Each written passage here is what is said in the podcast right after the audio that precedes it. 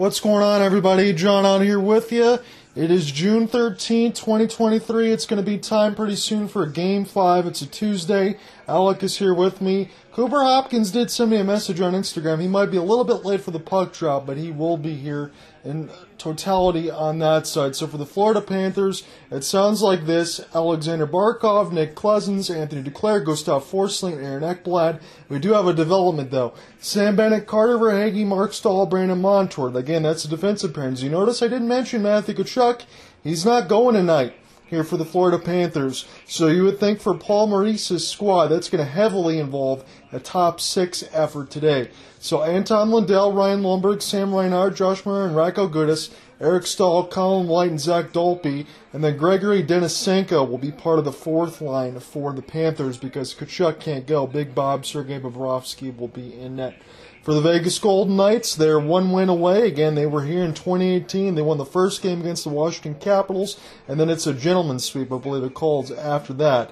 But it's Jack Eichel, Ivan Barbashev, Jonathan Marceau, Alec Martinez, and Alex Pietrangelo, the first line for Bruce Cassidy's squad, followed by William Karlsson, Riley Smith, Michael Amadio, Brayden McNabb, and Shea Theodore, Chandler Stephenson, Brett Howden, Mark Stone, and Nick Roy, William Carrier, and Keegan Kolesar alongside Nicholas Hague and Zach Whitecloud. Adin Hill will be in net. So let me give you the quick particulars here. I know, uh, again, Alec is in here and he covered game four, so you can speak to that more than I can. There'll be a smaller recap on my side. But for game one, Vegas won 5 to 2. The score in the game stayed tight through the first 40 minutes. Eric Staal scored a shorthanded Duclair right off the draw. Got a pair of goals for the Panthers, but it was Marceau in front of the net with Stephenson traffic pass. Theodore danced the blue line, tied it up, and then three unanswered goals in the final period. White Whitecloud off a Duclair shot block, Stone off a Phil Tkachuk clear. He batted the puck down at the toe of the stick. He got a nasty wrist shot and scored. Hill had the amazing against the grain paddle save as he stopped 32 shots in the win. Bobrovsky stacked the uh, pads and did the splits in a save. He took the loss, stopping 29 shots. Florida needed an answer in Game 2 at T-Mobile Arena, but they it was far from it. 7-2 victory for the Vegas Golden Knights. The only silver lining for the Panthers at the moment was they stopped a 7-0 run, a goal run in the series for the Golden Knights. Numerous breakdowns were all over the ice, even when Florida had two or three defenders back against one. Vegas had one forward not only that could create the space, it even caught Florida on a bad line change, as players were just getting scored on all over the place, and there was chances all over the ice.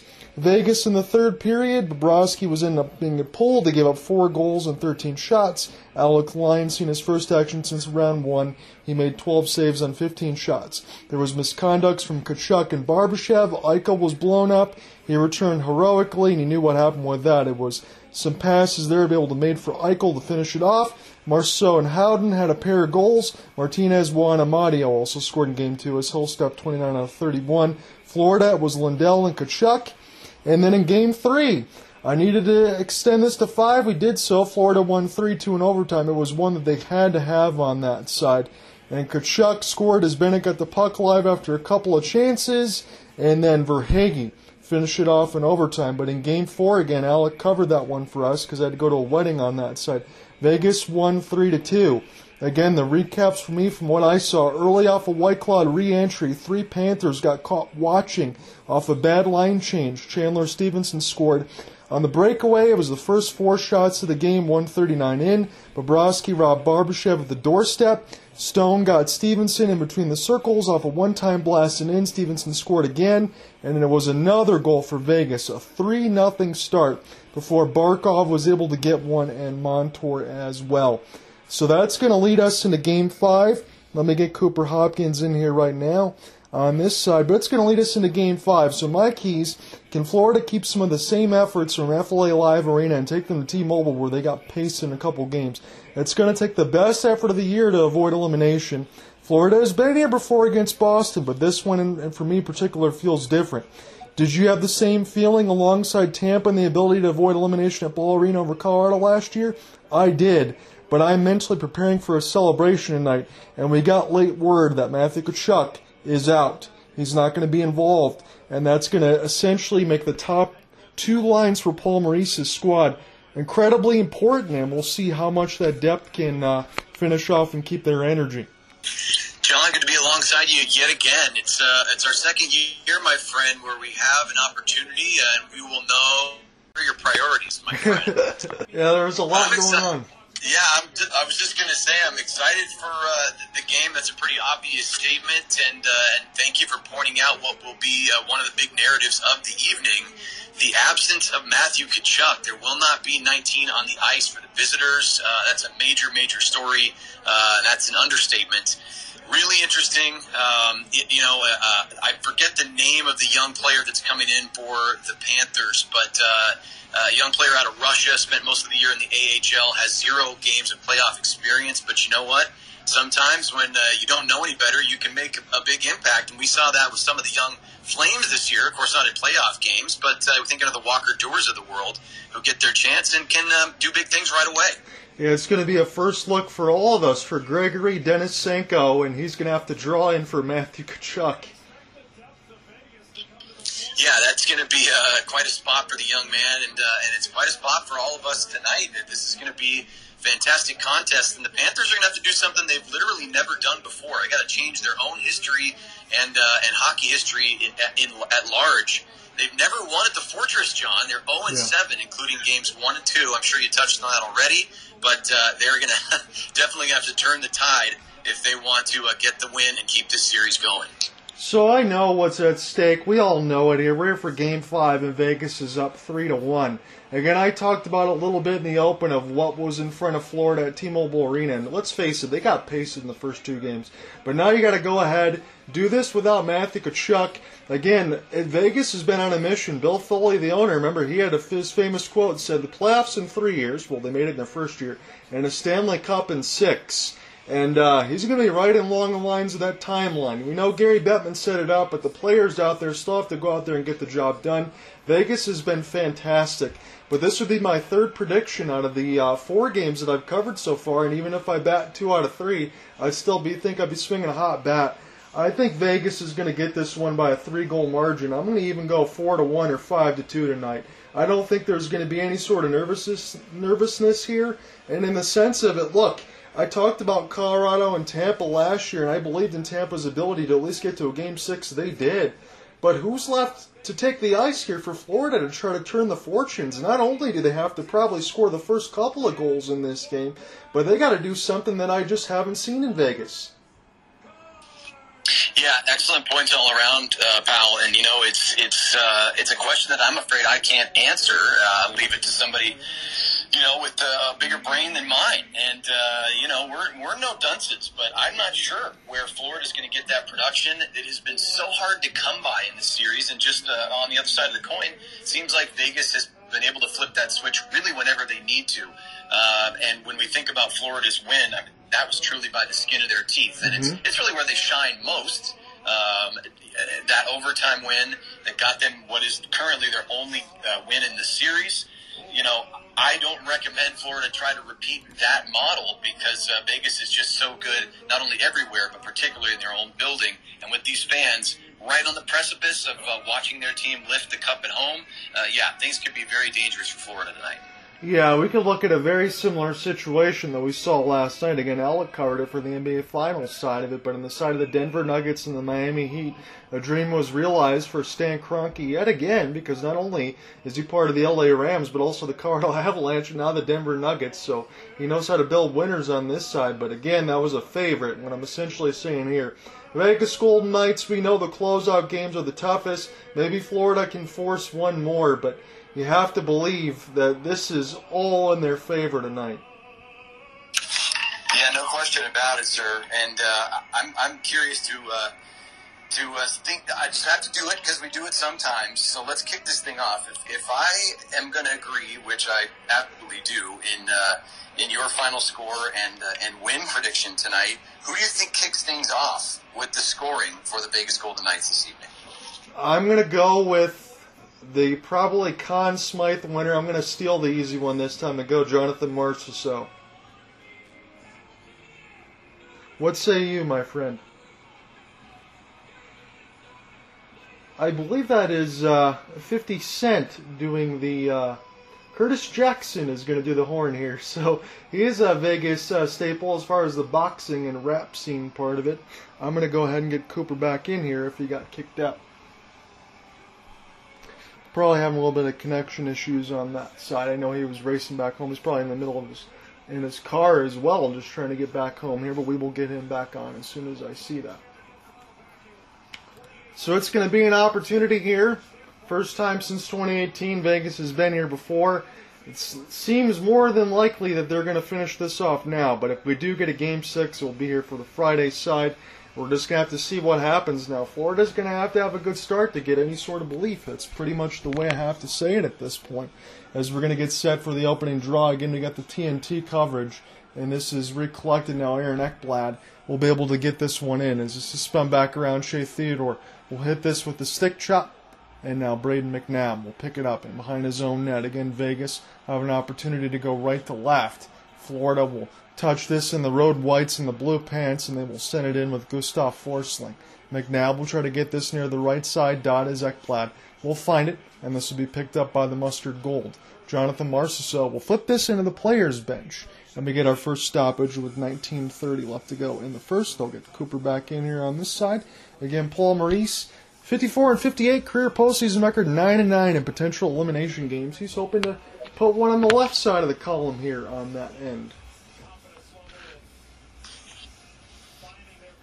Yeah, John, sorry. Uh, I'm glad we got that out of the way early. You know me, I'm always good for one technical difficulty. Had to uh, close the frozen Twitter app and then jump back in. So uh, let you get back into the play by play and we'll keep this thing rolling. When we get into uh, next part of the stoppage, I'll ask you for your winner on this side. I took the easy one and said Marchessault.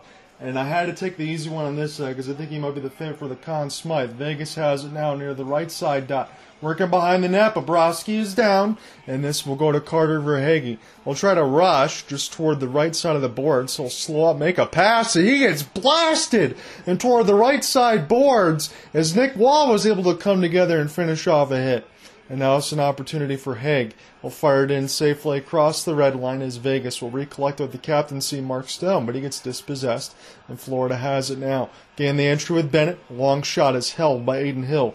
Who are you going to go with the uh, first goal of the game here for Vegas? That's where we left off that, Cooper. Yeah, Marchessault, you know, had you not taken it, I probably would have leaned that way, but I did have a backup ready. Uh, and you're a smart man. I figured you might go with Jonathan Marchessault. I agree he's uh, the favorite for that Conn Smythe. So I'm actually going to go with uh, one of the originals. Uh, I'm going to go with William Karlsson, I think, starts scoring tonight. It's pretty good on both of us that we're able to pick a couple of double digit goal scorers in the playoffs, isn't it? yeah, rough life. You know, when you have a, a list that uh, Vegas has, makes choosing very easy for guys like us. Yeah, no doubt about it. So it's going to be a face off win the offensive end. Aaron Ekblad will set this one down off the backhand. He'll get it in. As Lomberg now, he's going to be part of the third line. Again, Paul Maurice had to shuffle quite a bit. Lomberg is going to let a wrist shot go. This one gets blocked out in front. A good pad save by Hill. Ekblad, extra pass across. He doesn't shoot. Here's a slap shot bounced up in the air. And Vegas will pick this one up now with Chandler Stephenson. Mark Stone will tip it in. And now Ekblad he gets around a hit. Stephenson gets knocked down on his heavily padded wallet. It's loose out in front. Stephenson's still down. He's being held in a headlock, and they're letting this go right now. I'm sure the Vegas fans won't be happy about that, but this goes in the high slot. And behind the boards, Bobrovsky doesn't know where it is. He's on the left side of the post holding into the butterfly. More bodies. And behind the office now, Ekblad able to find it. The vulcanized rubber is. Uh, in a lot of traffic right now, but Florida just trying to keep things clean in their own end. About 17:45 left to go in the first. Florida's got a 2-1 shot advantage right now as we are scoreless in Game Five. The Stanley Cup is in the building at T-Mobile Arena. Brayden McNabb turnover in the middle of the slot and a good stop by Hill. That was a golden opportunity for the Panthers, but they couldn't make good on it.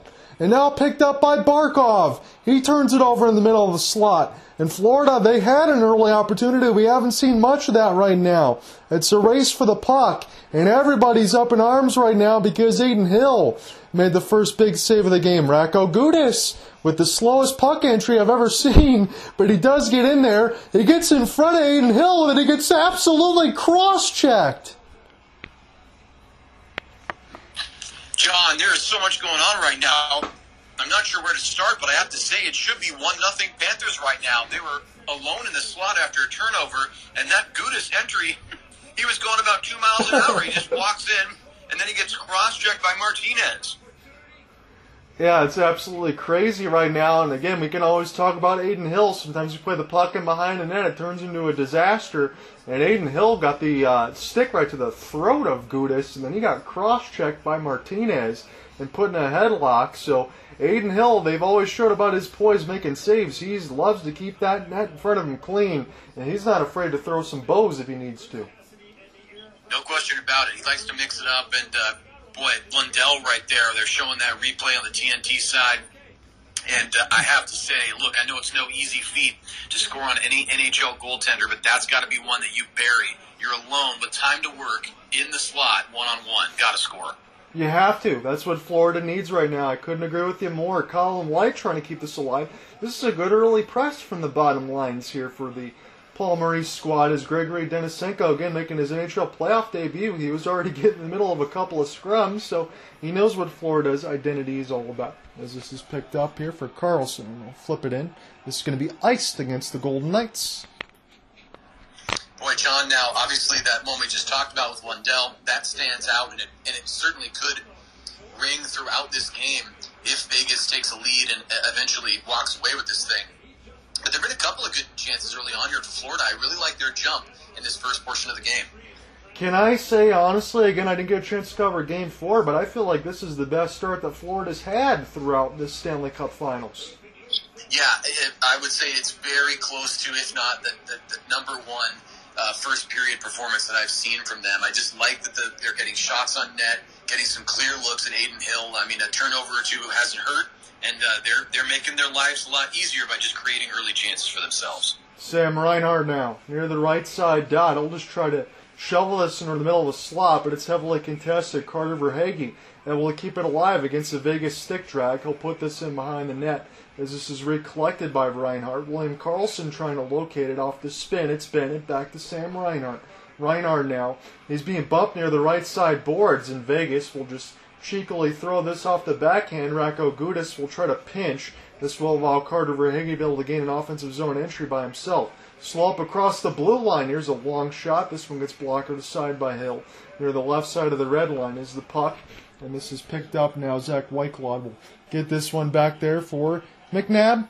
And Vegas will look to start right to left. This is a little bit off sides, and it's stick checked away. Florida can go ahead and take their changes. They're already near the player's bench anyway and Vegas will just slap this thing around the inboard, sent all the way down the ice, and it's waved off the icing by the Zebras. Bobrovsky will get this one. He turns it right over to Vegas, and a shot is saved from the right side dot by Bobrovsky. Wow, John, a big nervous moment right there for Florida. You don't usually see that from Bob, but uh, a bit of a mistake right there, and he bails himself out. Still doesn't change the fact, though, that this uh, first five minutes or so in the period have really been all Florida. Uh, it, has been a, an impressive start for them.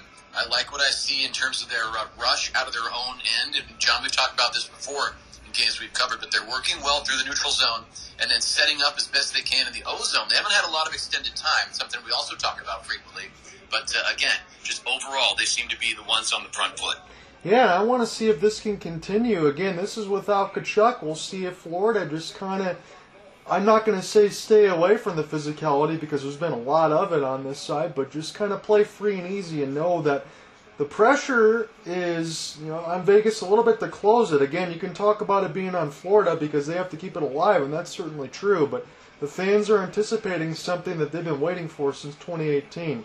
As this shot goes wide, Theodore will try to recollect it, and this will be sent back around for Stone. Stone now, Stephenson. Stephenson will take a look We'll just fire it back around the net again.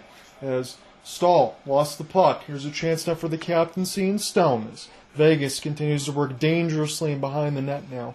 Florida just trying to shovel this, and thankfully on that side, Anthony Duclair was right there, and we'll go off the stick of Adin Hill.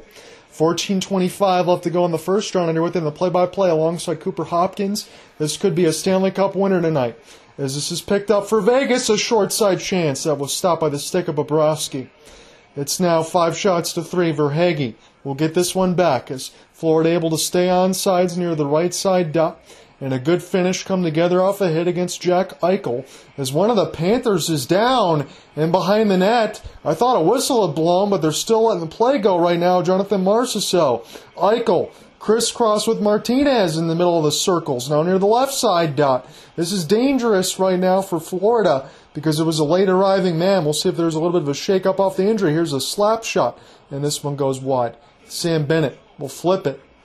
And now this goes across the Vegas Golden Knight logo. It's Alec Martinez again. Today, as the shot gets blocked and Bobrovsky holds on to it, what I was going to say today is the uh, anniversary of him winning it for the Los Angeles Kings against the Rangers. Oh, that's a that's a great little factoid there, John. You're always good for some uh, extra interesting information, and uh, you know I was uh, a little nervous there, holding my breath for the Panthers. Verhaeghe was the player that was down yeah. in the trapezoid behind Adin Hill. I think he got uh, potentially tied up with his own man in a check against the glass behind the behind the net. I, I do see him doubled over at the bench. He does, has not gone to the room, but that's uh, got to be something we keep an eye on, John. The Florida Panthers cannot afford another injury at all. You talk about Tkachuk already. You lose Verhaeghe. Who else do you even put in this lineup?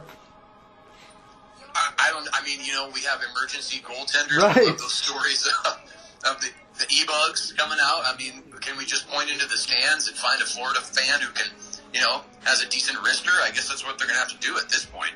Yeah, that's going to be uh, a complete hope that Carter Verhaeghe be able to stay in this game, considering what's already been missing on that end.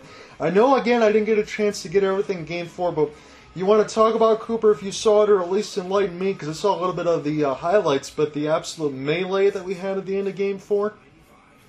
Yeah, you know, John, it was just kind of an outsized version of what we've seen. It actually takes me back all the way to Game One, I believe, where we saw some extracurriculars at uh, after the final horn sounded, and, and yeah, it was a, a, real scrum, and it's not something that I can recall seeing uh, to that degree in a Stanley Cup final matchup uh, in the recent past. You know, obviously teams are going to come together, players are going to have grudge matches.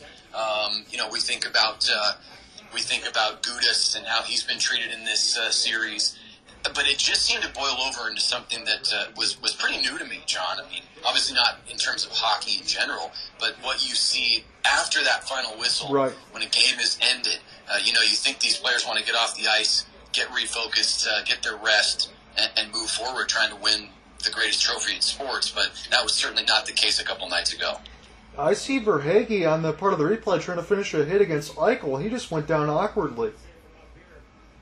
Yeah, I'm actually getting a look at the replay right now. He seemed to collide with Eichel, and boy, he doubles over. He's on all fours briefly. Looks like Bennett actually comes in with speed. Maybe contacts Verhaeghe in the face or shoulder area, but Eichel got the worst of it. Seemed to bounce off pretty nicely, though. Verhaeghe looks alert. He's on the bench. We're not sure how much pain he's in, but he's uh, still out there right now for Florida. So Lomberg tried to skate it in. It's turned over. Staal got a piece of it. Closed the five hole. Did Adin Hill. And now this will be picked up here by Nick Hague as Florida will try to arrive here in their own defensive end with Radko Gudas and look to start again left to right again. Florida and the road whites with the blue pants and the red striping. They're just trying to extend this series to Friday. And again, if Vegas has anything to say about it, they'll finish it off right now, and then we'll get to the point where we'll have an extended part of our post game because you can't treat it like a normal broadcast. So Barkov. Back to Duclair. He'll send it in through the net, pick it up near the right side. Dot. Here's another pass, and this one could allow a potential rush the other way. Keegan Kolesar able to stay on his feet, play off the backhand, and Montour will cut him off as Howden will watch this one go back to the D. It's Theodore with an absolute bomb, and this is a pad save that goes right to one of the Florida Panthers. They're able to get this one out, but this is picked back up now by Vegas. And through the neutral zone now, they'll make their pass and try to transition as Brett Howden absolutely lost his stick. And are we going to get a call against the Panthers? And if we do here, there was only one penalty aside for both. Looks like Florida's going to the box. This is not good for them. No, John, and we've told this story before where Florida has been having the run of play, and that certainly has been the case through about eight minutes here. But uh, they are going to get their the first penalty of the night. Uh, and it is going to be, I believe, is it uh, you're again ahead on the feed, so I think it's going to be an interference call. Yes, indeed, that took place at the half boards in the Vegas offensive zone on the near side. So Florida going to be down a man. Vegas You know how well they've been playing on the man advantage, especially in this final. It's danger time for the Panthers. Yes, it is. And considering, like we said, being short-handed with Tkachuk on that end, again, Verhaeghe's a little bit beat up, but again, he doesn't look too worse for wear. But Florida, that's been a problem. Again, Vegas, we went into it from the Dallas side of the series where they started to get a little bit better on their power plays. We get some on-ice repairs in front of Bob's net on that end to get everything all level. But Vegas essentially at one point in this series was batting about 40% on their power play. That's how good they've been, and they have an opportunity to draw first blood almost halfway through the first. Yeah, and John, if our predictions are going to come true, the Marchessaults and Karlssons of the world scoring, I think now would be the time to do it. Uh, because Vegas, uh, how could you count against them? Right. They've been so so good with the advantage. Uh, you know, I, I am fully expecting a first goal here. That's uh, that's how how sharp they've been on the power play. Aaron Ekblad is the one in the box who got interference against Brett Howden, so they're without a defenseman here, and it's Chandler Stephenson. Almost about 60% on the draw. I always like to point that out. Again, the Washington Capitals certainly missing a good one. He wins this one off of a lift. Eichel sets it up now for Theodore, goes back to Jack, and Shea Theodore We'll move this around as this one goes wide. Jack will take a look at it, but this will go back to Shea as he will touch up. 11.50 left to go in the first. Jonathan Marcel, three power play goals this series, one shy of tying a Stanley Cup Finals record. That's convenient timing by TNT. Here's a chance near the right side dot. Opportunity for Theodore one more time. Have to play it in between the legs. Jonathan Marchessault goes back to Jack now near the right side dot. He'll fire a chance. He kind of flopped on it.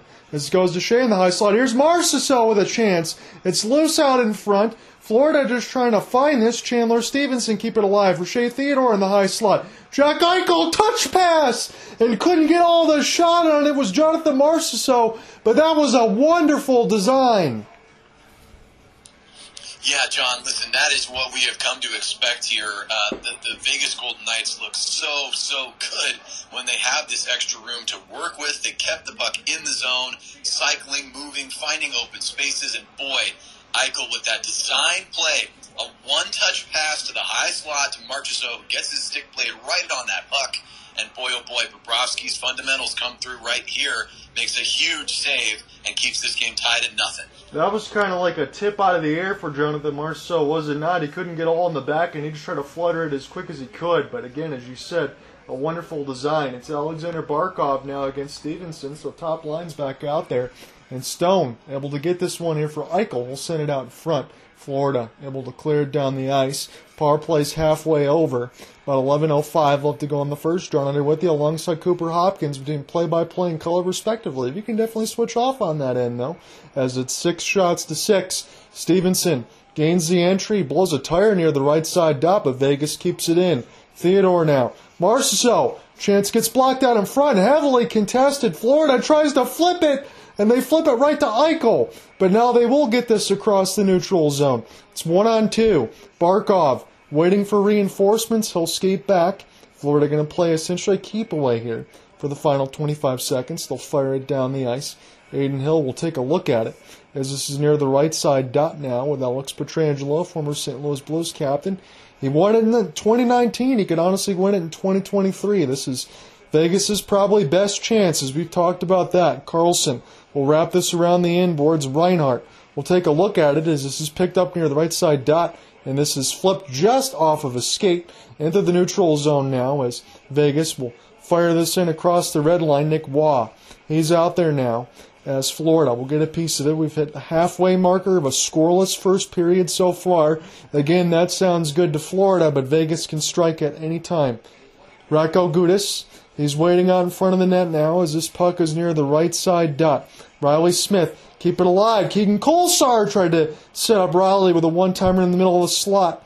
And this is flipped down into the defensive end where the mustard gold will pick it back up. There was a big hit that was eluded in the middle of center ice as Brett Howden will give chase. Staal will just get this one out. And here's a good pickup in stride for Carter Verhaeghe off the left hand, but good back end defense by Vegas. And we got a penalty hand in the air. This is going to go against VGK. Yeah, John, a good job here by the Panthers to kill their uh, their the first penalty of the Golden Knights. Now all of a sudden the Golden Knights uh, they're gonna they're just gonna give one back, trying to keep things real balanced here as we're tied at 0-0. Shots are even at six six. So well, why not? Vegas takes a penalty right here.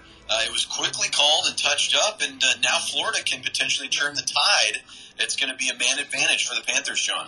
So again, we talked about this. 0 for 13 now are the Panthers on the power play. It's as good a time as any to get one now when you're down 3-1 in the series. But I just saw that late uh, retaliation there from Keegan Kolesar. That's not a smart penalty to take. No, honestly, a pretty solid hit. Uh, well, solid. I think that goes without saying. But uh, uh, gives uh, Bennett a nice shove in the run of the play into the player's bench. Bennett goes about halfway in, and then as he's regaining his footing on the ice with his skate, Kolesar gives him a second shove. Bennett goes flying. Uh, no embellishment there either. That was just a hard second check that was completely unnecessary from Kolesar, and that resulted in the penalty. He's going to go for roughing two minutes, and uh, after we come back from the media timeout, John, let's uh, let's see if we're proven wrong by one of the Florida Panthers on the PP uh, because they have a chance now to get a, a one nothing lead in this contest. Yeah, for me, it's pretty much just about. Again, I know it goes without saying, but you got to just point out the obvious when it's there. Sometimes I'll take the carrot. You got to make things simple if you're Florida. You got to forget about those five, six touch passes and try to get a chance in the middle of the slot. I'm going to go one, two passes, teed up from the blue line, get some rebounds, make the defense move. Hell, they did that a little bit in Game Three when they were able to get to a Game Five that we're broadcasting now. You got to do a little bit more of that, make things easy and simplify it a little bit.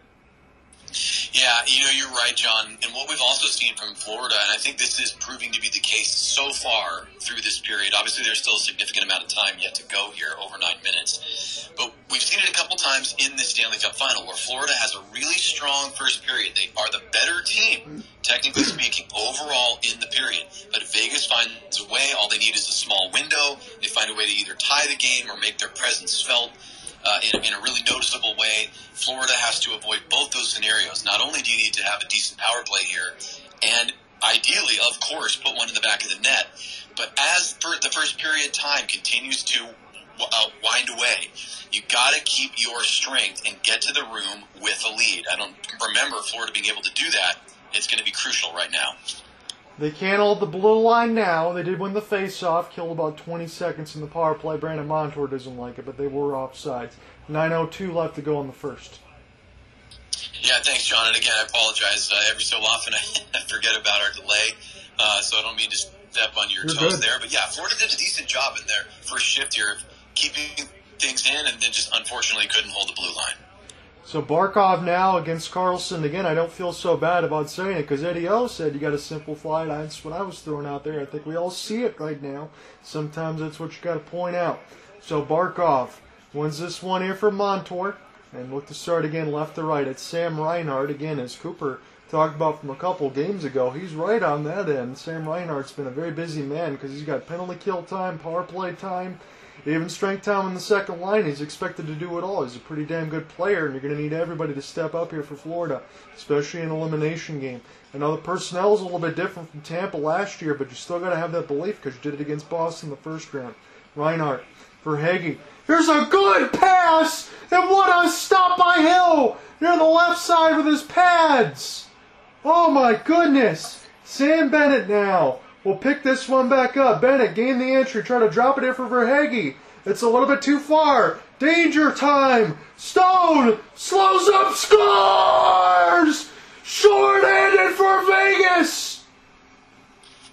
John Ott, can you believe it? The Florida Panthers inches away from scoring. Adin Hill sliding on his backside makes a desperation stop, and all of a sudden, in one moment, a lapse of judgment, Stone holds the puck, gets defenders down, thinks about passing, and you know what he thinks to himself, John? He thinks, I am the captain of this team. I'll lead the way, boys. It's 1 nothing Vegas. A beautiful shot up and over Bobrovsky from point blank range. Look out. Polish that puppy up, John. The Stanley Cup, in all likelihood, going to Vegas tonight. And I'm confident making that prediction. Stone changes the game in one instant. Holy cow, Cooper, on that side. I love the celly there for Mark Stone, by the way, but you're Brandon Montour. You went for a shot block way too early. You just allowed him to walk right in and snipe. What's Bobrovsky going to do there? This just Absolutely nothing. Right. Montour's got to be more defensively sound than that, but I'll let you continue, my friend. Lots to talk about now for sure. Man, this is completely kind of taking the wind out of the sails. Not as far as our broadcast, I'll keep it together, but I just can't believe what we watched. As Stone, he gets the celly here. It's a short-handed goal. So not only now is Florida 0 for 14 on the power play, they've just conceded a short-handed goal, already being down 3-1 in the series. As Ekblad gets keeps it in. This is sent out the short side, played off the wall here for Aaron. He's gonna rock the blue line, and he's gonna get thefted. Here's an opportunity for Riley Smith, and a slap shot save by Bobrovsky. It's all Vegas. John, what else can we say here? Not only do the Vegas Golden Knights kill the first penalty, or excuse me, the first, uh, yes, that's right, the first penalty that they uh, are up against, but they turn this game on its head uh, with Stone scoring on a beautiful play, and then Riley Smith only with that that glove of Bobrovsky. He has robbed so many Vegas Golden Knights potential goal scorers in this series, and he does so again. But my goodness, we're getting replays of the Adin Hill left toe save that kept this game at 0-0, and then the Stone turnover created. He walks in from about center ice, scores, makes no mistake. John, this is uh, all of a sudden turned completely, and uh, I am I am for one shocked. This is uh, a huge, huge turn of events for Vegas. Yeah, absolutely, no doubt. I feel the same way that you do. Seven points, tied with Marchessault and some of the other categories for Stone. You think about the back issues. Again, what back issues? Certainly seems like that little dipsy doodle move. Again, I understand Brandon Montour getting the space, but you know what? Stone didn't rush himself. He's able to walk right in and snipe it, stick drag and shoot it. That's what you love, the poise on that side. And he was able to finish it off. Here's another steal for Vegas. And a late arriving Florida Panther pretty much stopped a one on two. This is getting ugly here. And this is still 6.30 left to go in the first. It just feels like the dials turn the complete other way. Vegas off a two on two rush. Walk in and shoot blocked. But reaches behind him. Vegas tries to jam it in. And the Rip City score. Now, this time, John, I'm really lamenting the fact that I'm a few seconds behind. I'm watching this unfold in front of me right now. It's a partial two on one. Then you see the see Lomberg get back right there, and then Vegas throws the puck at the net. Fans celebrating. The fans, excuse me, the referees looking for the puck, and then indicating a goal. Bobrovsky confused. Montour again down. This time in the crease, in the net. Bobrovsky holding his hands with the universal "What are you talking about?" position. Uh, Dalby's there. I don't know what's going on, but I think Egg has made it two to nothing.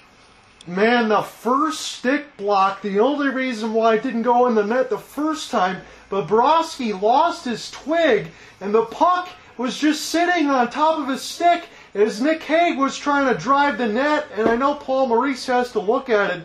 Even if you take a penalty here at this point, I think you probably have to challenge this, even if it goes against you. Yeah, I think you're absolutely right because all of a sudden, uh, I mean, listen, that Mark Stone. Uh, let me rephrase this. I've never seen a, for the first goal in any game, regular season or playoffs, feel more like a knockout punch than the Mark Stone goal. Yeah. But if this counts, John, you might as well just give them the Stanley Cup now because I don't see Florida coming back from this. They have been uppercutted into oblivion by the last couple minutes of play here. Yeah, I, you said it perfectly. Again, we're going to give you the full broadcast in the post game if we get to this point. There is no challenge, and Nick Hague has made it two nothing Vegas, and uh, you might want to start rolling that boat in another direction if you're Florida right now. You must answer as this shot gets blocked. Colin White, his bid gets stopped. Florida's got to score right now, and again, I say that with six minutes left to go in the first. I know it sounds crazy. But that's what I feel in my heart from what we're seeing. Sam Reinhart off a severe angle. And this will get picked up now. Montour will ride the blue line. Verhaeghe tried to send it out, but he threw it right to the mustard gold. Again, that counterattack, they've already done a couple of damage. Here's a sauce pass, and this one gets saved by Bobrovsky. That could have absolutely been 3 nothing. As the barn doors are getting blown off big time, and he might want to ask Matt Matthew Tkachuk if he wants to get into this game right now because they need him. It was Hague from Eichel and Whitecloud, Florida, forces a steal. They hold the blue line just barely as the Golden Knights, I guess they did, they went offside, but the Golden Knights ran into each other.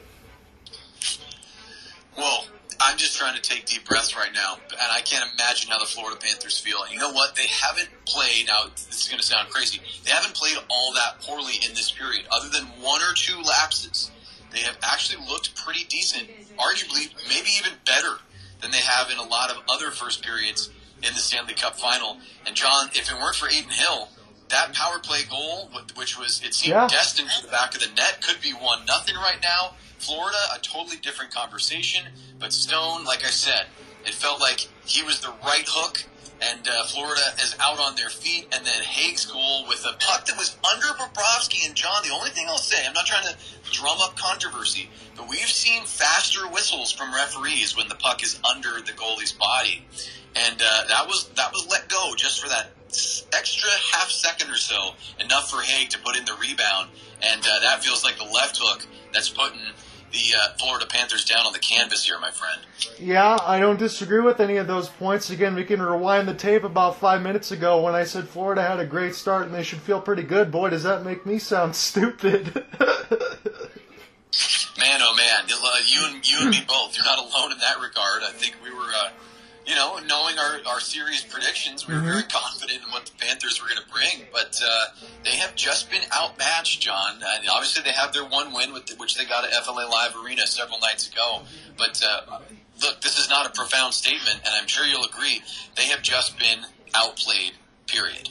Yeah, and again, you're talking about the uppercuts and the hooks. Did you happen to see what happened to the Miami Heat mascot against Conor McGregor the other day? That's what it seems like. Yeah, you're exactly right. You know, it's, you're already up for the count, and then you get McGregor coming through with one more straight right, right down the uh, right down the pipe, to really put you out, and not just out, but in the hospital. Hopefully, that guy's okay. But uh, yeah, it's it's been uh, the, you know fitting that the team from Florida looks like uh, the mascot of the Heat, and that the Vegas Golden Knights uh, look like UFC star, their next door neighbor, Conor McGregor. Yeah, again, I know it might stink to be in a situation, but South Florida should be very proud about what they got because they had two teams that made it to the absolute precipice. It's hard to get to the mountaintop as we get a stoppage here with 5:04 left in the first. Yeah, and you know it, it's it's crazy to think, John. Again, still five minutes to go in the first period, and you and I both, I believe, rightly are of the mindset that Florida not only will not be able to uh, counterpunch to keep the analogy going, but uh, just won't be able to hang through the rest of this contest. And that's you know 45 minutes left to play. That's uh, that's a big that's a big statement. But Vegas has been that good. And that's not something, Cooper, before I get back into this, that's not something I can ever remember saying last year. No, definitely not. It was a totally different uh, tenor, uh, a different series for sure. This has been almost all Vegas, and uh, now after a decent first period by Florida, it's almost all Vegas yet again. So two nothing. Again, this looks more like games one and games two. Again, I know Alec. I appreciate you for the game four side. He's listening alongside Sean, able to hold the fort down. I was just hoping for a game five, but in all honesty, again, I don't really care who wins. I just wanted to get this extended, but I don't want to see a complete mismatch here. Florida's got to find a way, but I just don't know, like Cooper said, if they got an answer. But there's still so much time left. And we got a full game to call, essentially, as this will get sent back down now for Montour. He'll slap shot this thing near the left side dot as Florida will recollect this off the red line sign, and Verhaeghe will bounce it off the face of one of the Golden Knights. This one stays in play. It's going to allow Carter to go ahead and pick this up off the backhand. He's going to get this near the right side. Verhaeghe with a wrist shot. This one gets blocked as it falls back to Bennett. Bennett out the backhand. I'll try to center out in front.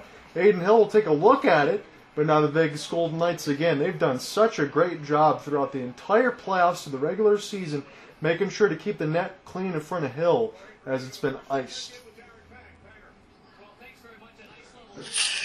Wow, John. Again, I'm uh, I, I'm smiling right now and almost apologetic because I feel like I should be adding some deep insight right now, but I just continue to look at this Vegas team, and even in the expressions on their faces, they look more confident. They look locked in, dialed in is a phrase that we've used plenty, and uh, there just seems to be confusion on the faces of the Florida Panthers. And again, um, we're going to talk about this a little bit in the uh, post game, I would imagine too. But I can throw this out there now. Vegas, they know they've been on this mission. This team is deep. They're hungry to get back there, and they didn't want to waste a second chance. And it certainly seems like they're not going to do that right now. For everything that's going to happen forward, we can talk about that too at a later date. But right now, all that matters is getting this result on the ice. As we're getting some non-stop icings here 348 left to go in the first. Yeah, and so this is the different, uh, the, the, other bookend of the first period, John. Normally, we're accustomed to uh, the first three, four, five minutes or so having a lot of stoppages in the first period, at least in this series. Uh, this time, it's in the uh, back half, not even the back half, the back, you know, 10% or so of this uh, first period that's getting a lot of whistles. But uh, you know what? That just does not bode well for the Florida Panthers. They're going to need some stretches of uh, unbroken play where they can get their offense running, use their strategies uh, to their advantage. Uh, although, no matter what they've done, as we've pointed out, and everyone can tell, Vegas has had the answer every time. So Eichel gets a steal, tries to find something for Barbashev, but Florida will survive it for the moment. They'll throw it down the ice, but again, they're down 2 nothing. Again, the sportsbook odds from DraftKings are minus 670 for Vegas.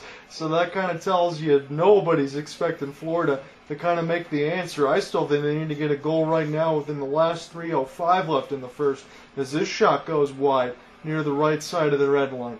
A recollected now Barkov trying to keep this alive as the second line is back out there again without the services of Matthew Tkachuk. Ryan Lomberg now for Staal. Staal will lose this in between his legs. Marchessault trying to poke at it. This is heavily contested near the right side of the faceoff dot.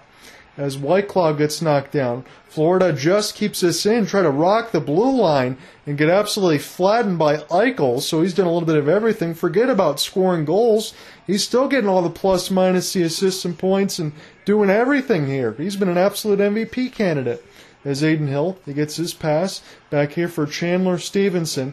This goes in between the legs of the Panthers. Now set back up for Stone. And Vegas still with it as Stephenson will work in behind the net, but this goes off the mesh, not a play. So, John, do the Panthers have any chance of scoring before this period is over? Because I think it's a must if they want to get back into this game. I'm gonna say it's a must, but right now it feels like no. Yeah, listen, that was an obvious setup. I knew you, I knew you'd go for it. I teed it up for you, then you nailed it down the fairway. Um, I'm not sure where it's going to come from. I don't, you know, Matthew Tkachuk not in this game. Obviously, a lot of talented players on Florida. I just am not sure where it's going to come from. I feel totally unprofessional. I'm flabbergasted. Yeah, I mean, essentially, we know what's going to happen with the uh, mismatch as far as what's in front of it. But again, you can say that it might be mismatch for this game without Tkachuk, but considering everything Florida did against some incredible competition through the East, I mean, we could be talking about Boston and Vegas right now. But Florida took them out of it, and again, they're just they've had every answer as Vegas. As one of the Golden Knights went down heavy, lost their stick. This is loose out in front of the ice and played in off the window. Aaron Ekblad a swing and the miss near the right side boards, and this is picked up by Forsling and sent back down for Ekblad. Again, Aaron Ekblad's got to be one of those ones they'll answer as well. He's been one of the longest tenured Florida Panthers, but it'd be amazing if the undrafted Jonathan Marchessault were able to get the MVP in Florida pretty much just let him walk in the expansion draft. I mean, that's got to hurt. I also heard about this too. Tampa Bay did the same damn thing as this is sent out off the backhand. Here's a chance for Barkov, and this will get recollected near the right side boards. It's Pietrangelo near the right side. Dot now is Vegas. Again, with one minute left to go in the first, it kind of feels like they're on cruise control, and that's got to be a wonderful feeling now if you're a Golden Knight, as this is picked up by Pietrangelo, glove down by Lundell, but again, Vegas is right there with Whitecloud to get this one right out. As Florida will collect this across the Golden Knights logo, and now picked up and toward the right side dot. Nick Waugh trying to get this off the stick track. This Slap shot gets blocked. Montour trying to keep it in. And Adin Hill will go ahead and play this around the net as it's shoveled around. About 30 seconds left to go in the first. Again, the energy might have been sapped out of the tank for Florida, but still got two more periods to play. You can't just let the game go by the wayside. You never know when you're going to get back to the Stanley Cup Finals. Last time Florida did was 96, and there is no guarantees. You got to really think about it that way. Whatever motivational speech Paul Maurice has and whatever these guys have in the tank, I might suggest riding out all four lines and not being so privy to the top two. But as it stands, we get to the end of the first period, and it's 2 nothing Vegas. Well, we've reached intermission, John, and it, uh, it is not looking good for the visitors from Sunrise. It's uh, a, a really steep hill to climb here. Uh, and just literally saying the word Hill makes me think about Adin Hill. Yeah. Uh, you know what? There are a couple of players. and I think Marchessault is the runaway favorite, but uh, you got to have Adin Hill in the conversation for the Conn Smythe, and maybe even uh, you know off to the side. Probably not going to lift it himself, but the way Mark Stone has played, my goodness. Yep. Uh, what an effort throughout these playoffs, coming back from injury and then looking so so strong uh, and getting that first goal tonight, the ever important first goal. And uh, John, this is so strange. Again, I cannot recall a game. I already talked about the goal in particular, how that felt like a knockout blow, and it's just the first goal of the game at the time with a, a good chunk of the first period yet to be played. Yeah. Um, obviously, that's now in the, in the past. Uh, that's that's history. But that concluding five minutes or so of this first period felt more like the final five minutes of a third period of a regular season meeting between these two teams. Uh, it wasn't a boring period. I'm not. Uh, I'm not claiming that it wasn't interesting to watch, but you know, the fans I think feeling comfortable with the two. Goal, two goal cushion. Their team clearly the better of the two. Florida, not a lot of answers. Nothing really high danger after the two goals were scored by Vegas. Uh, so we hit the break, and you said it this is where Paul Maurice needs to make his millions, my friend, because he's got to say something to someone, as I like to say from time to time. Uh, and that someone has got to respond, uh, or else good night and a great run. But uh, it, it's all about that trophy, and Florida seems like they are far away from it right now. Yeah, because let's just talk about it real quick as far as the goal reset, and then we'll get into the intermission discussion. Boy, I'm glad that I have some other prep for that because we're going to need to talk about it because this game might already be done through 20 minutes. But Mark Stone, he scores shorthanded, unassisted at 11:52. I mean, it's Adin Hill. He's down and out near the right side of the goal crease. He stacks the pads and makes a save. Montour goes down too early as Stone, able to stick drag. He had his uh, dangle speed all the way to 100 on the slider. Man, he just made it really difficult for Bobrovsky. There was nothing he could do there as he sniped it. Yeah, he made it. It made it look like he was uh, shooting at one of those uh, one of those goalie nets, one of those trainer nets where you just Yeah. have a, you have the the one, two, three, four, and five holes open. And man, he made. I mean, listen, you're not going to make a mistake from six feet out with a, a, defender sliding by and Bobrovsky just you know deer in the headlights. He's been so good throughout the playoffs, but what are you supposed to do? I mean, he's a stoic guy. I'm sure he's not yelling at his teammates in the locker room right now, but I wouldn't blame him if, blame him if he decided to, because all, almost all the goals that Vegas has scored, he, he's just been hung out to dry. Yeah. No, there really isn't any other way to say it than a couple minutes after, when you need Florida to get the next response, it's Nick Hague. The uh, sh- couple shots were saved there by Bobrovsky. He dropped the goal stick of a jam to the net. The first backhand opportunity goes off the shaft of the stick. Marcel Eichel there, Nick Hague able to clean the mess up at the doorstep, and it's two nothing VGK as he scored 13:41 in. As far as the team stats, the shots are 11 to 8 for Vegas. Again, Florida had about the best looking six minutes they could have had without scoring, but that was all thrown away. 14 to 11 are the hits for the Panthers. 11 to 10 are the draws for the Panthers as well. Again, the giveaways. There's 10 to 7. That's Vegas. You don't want to lead that category, but the takeaways, and they've been noticeable there. 7 to 3 for Vegas on that end. So here's a record here as far as uh, everything else for our broadcast and anything else that goes at Hopeless Sports Guide. Again, this might be the only time I'll ever get a chance to say this. But for the third straight time in a broadcast, Cooper. And again, I don't work for the Athletic as far as the Columbus Blue Jackets, but we got to talk Columbus again because there was a trade as I was gone on the Game Four side. So New Jersey is going to be able to get a pick out of this as they get the third round pick, the number 80th of the entry draft in a couple weeks here. But Columbus, they want to add to that blue line again. Damon Severson, seven goals, 26 assists, 33 points, plus nine, signs a eight-year, 6.25 million dollar contract until 2031. Again, it includes a full no trade until 2027. That cap hit might not look so good at the end of it by the time he turns 36. But now, let's just talk about it. As far as the top pairings, even if they're mixed, again, these are guys that are already on the roster. This is how I had it set. This is in no order, but Zach Damon Severson, Ivan Provorov, Erik Gudbranson, Andrew Peeke, and Adam Boqvist. But in the mix, you have Jake Bean, Nick Blankenburg from Michigan, Tim Berni, and Gavin Bayreuther. What does this tell you now about the expectations in Columbus? Well, you know, they're. I mean, obviously they're building from the blue line out. This is. I think this is a smart play. Uh, I, I actually really, really like the trade. I like the player. I like the trade. I'm a little bit surprised that uh, that there wasn't more of a return. I think that third rounder is a, a small question mark for me. I would have expected maybe a second rounder. Um, but hey, that's the way it goes, and the GMs uh, made the agreement that that was going to be enough to, to get it done. But uh, yeah, I think that Columbus is is um, making smart choices here. They listen, John. You and I have said this and agreed on this. I don't imagine that our opinions have changed at all. Really, any improvement by Columbus anywhere. You could pick a winger, you could pick a centerman, you could pick a blue liner, hell, pick a goalie. I mean, any improvement would make the team better. Last year, I don't want to say it was rock bottom, but man, they were not good. Uh, but when you have the likes of Johnny Gaudreau, and of course he's doing a lot of the heavy lifting offensively, uh, I think it's smart. You got to shore up that blue line, make sure that you have some solid play coming out of your own end, and uh, build through the, the rest of the other two zones to get the offense going. I think they needed more blue line help. They got it. Uh, are they done? Probably not, but this is a great start. Yeah, I'm essentially thinking the same thing. I don't think they're done.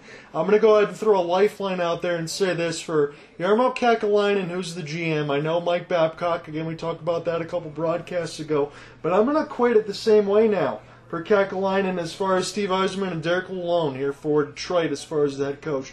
You want to make sure you give Babcock as much ammunition as you can to make sure Columbus doesn't fall flat. And on that side of it, we know what the expectations were last year that this team makes the postseason. They got just decimated by injuries and some bad play toward the end of it, but mostly the injuries on that end. At least now, Kekalainen's been there for quite a bit. This will leave me in the situation where, again, I don't have anything definitive, but I think I can say this with an educated hypothesis. If Columbus is back down in the cellar again, I think Kekalainen's going to lose his job. Yeah, no, that's uh, I think a pretty safe bet right there. And you know, these are the kinds of plays, not massive, massive swings, but when you're taking cuts like this, uh, to use the baseball analogy, yeah, they have to pay off. You know, you can't keep striking out. Uh, the team basically was a walking strike, a skating strikeout last year. Uh, can't be the case again. So uh, short leash, but uh, some some solid moves that I think will pay off. Will it result in Columbus being uh, you know, noticeably more competitive. Of course, to be determined. Uh, I think you do have to add some offensive pieces there, and then hope that you know, kind of the X factor element, right, where those pieces have to gel to a certain degree. Uh, and of course, I don't have to look any further than the Calgary Flames to talk about a team with a ton of potential not gelling. So you have Columbus with some good new elements now, but less potential, and the, the hope that they come together, and whoever else is added yeah, it's a, that's a lot. Uh, that's a lot on the on the chessboard there, but uh, at least a good start, if nothing else. So you speaking of the Flames as you often do, my friend. Well, lo and behold, that's my next topic here because the Calgary Flames, Ryan Huska is going to be the next Flames head coach. He's been an assistant coach for the team over the last five seasons. Huska is 47 years old. Let me give you some background from Wes Gilbertson of the Calgary Sun. So during Huska's tenure in the mid 90s and the stint with the Powerhouse program in Kamloops, he was a teenage teammate to stars like Shane Doan, Jarome Iginla, Scott Niedermayer, and Darcy Tucker, while he wasn't the biggest name on the roster, he was a trusted two-way type that averaged north of a point per game in his final winter season in the Western Hockey League juggernaut. AHL affiliate to Adirondack and the Stockton Heat, and five years as an assistant in the Saddle Dome. Thanks to his time with the farm team, he goes way back with Rasmus Andersson, Oliver Kylington, Andrew Mangiapane, and others. And again, one other note from me on this side. That he was believed to be the runner-up for Derek Lalonde in Detroit, according to Steve Yzerman. That was the side of it. Huska is very good on the penalty kill, but what say you about Ryan Huska? Well, John, that's an excellent setup right there. You gave a, a really good snapshot of what he's done uh, in his career prior to being named the bench boss of the Calgary Flames. And you know what's what's interesting is you know just diving into some of those things that you pointed out right there. Um, he has been known. Funny that we were just talking about defense. He has been known as a, a, a coach that really gets the most out of his defensive players. And you look no further than a couple of names you already said: Rasmus Andersson and Oliver Kylington. Now, of course, Kylington, the Swedish young Swedish defenseman, missed uh, last season um, due to some personal issues, but is slated to be back with the team. Uh, has been skating, looks to be in good health, both mentally and physically, so that's a great sign for the club. But Rasmus Andersson, John, uh, in the wake of losing, and we forget, right? Uh, it's still recent history, but it feels like a long time ago. In the wake of losing Captain Mark Giordano, mm-hmm. um, the only other captain to uh, to take that letter since Jarome Iginla, another name that you mentioned. Uh, there has not been a captain, but you know what? Between Mikael Backlund and Rasmus Andersson, you could flip a coin, my friend, and either one of those two, both Swedes, a lot of Swedes on the team, could take that role. And Ryan Huska is deserving of a lot of credit of getting Rasmus Andersson not only ready uh, to be at the NHL level, but uh, taking on essentially the number one defensive role for the team uh, and quarterbacking that power play uh, and being a shutdown defenseman, which is expected when you're in, in, the, in the top pairing, as he has been now for several seasons. So that's just one example of his work with a player. Um, and there are also some of those things, too, where it's not players that become uh, the biggest impact on the roster. That maybe they're not the biggest stars, but some of those other pieces that really flesh out your roster. And we can actually look uh, to the east. We can look at Garnet Hathaway, uh, who now is with the Washington Capitals who's a nice role player, kind of a third, fourth liner who has some upside with scoring and also the physicality.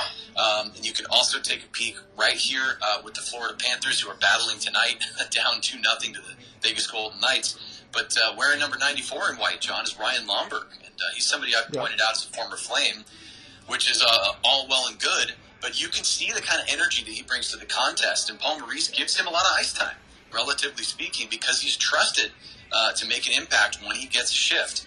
And uh, whether that is just moving his feet, knowing the right place to be, finding a teammate, throwing a hit, uh, or even just spelling one of the more uh, the talented, if you will, uh, first or second liners. Lomberg uh, is a disciple of Ryan Huska, and, that's just another example of players that uh, that you need on your roster to take on those roles. So I find it interesting. The Flames have some up and coming players that he has led over the past couple of seasons in the AHL uh, and you would think can continue their work with him and potentially build their games to make the third and fourth lines of the Flames even stronger. So I know I'm getting a little long winded here because, of course, I have lots of thoughts about it. But I think it's the right hire. I also like that uh, the Flames uh, management, excuse me, ownership group decided to go with one theme, and that is hiring from within. Yeah. They did that with Craig Conroy, the general manager, who had really earned his stripes and earned the opportunity that he's been given. Of course, we'll see how it plays out. Uh, and then there'll, there'll, be revisionist history. Maybe it's an absolute miracle. Maybe the Flames are the Florida Panthers of the 23-24 season. You know, we find them in the Stanley Cup final. How happy would I be? But to do that with Conroy and then to do it with Huska tells me that the team is being consistent and trusting those who know their their game, yeah. who know their their game and their direction. Uh, Conroy and Huska have been colleagues for many many years. I expect good things. Now, look, there's a lot of pressure on a first time head coach, but it's not like Huska's coming out of nowhere. He's been in and around the game for many many years. It's uh, been a steady climb for him, and hopefully it continues in that direction, which is up. And again, as you said, he knows the players, he knows the system alongside Conroy and all that. I think it's a lot of smart decisions there for Calgary. That doesn't change anything going into next year as far as the team being uh, competitors, be able to get in the playoffs. We still know those are going to be all the same things, but I like the fact for Calgary on that side. They're going to take this as a long-term plan while still also look in the rearview mirror and know what their expectations are for the 2023 and 2024 season.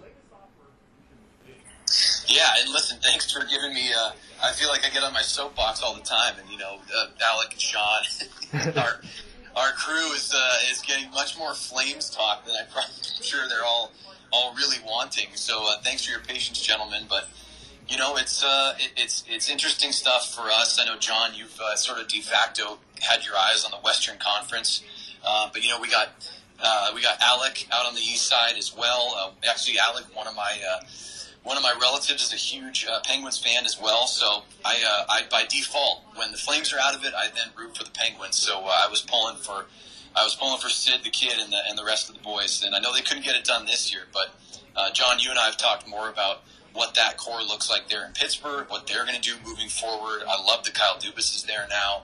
Um, so we're starting to see, even without the Stanley Cup final finished, the, the silly season, as they call it. A lot of movement happen already, happening already, uh, and teams uh, looking a lot different.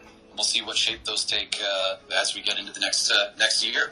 Okay, I think I'll have enough now to get this one done. I don't think this is going to be in depth, but I will give you the notes. As far as Alex DeBrincat, he's going to be a 25 year old RFA. He submitted a trade list from the Senators. Again, 82 games played, 27 goals, 39 assists, 66 points, a minus 31.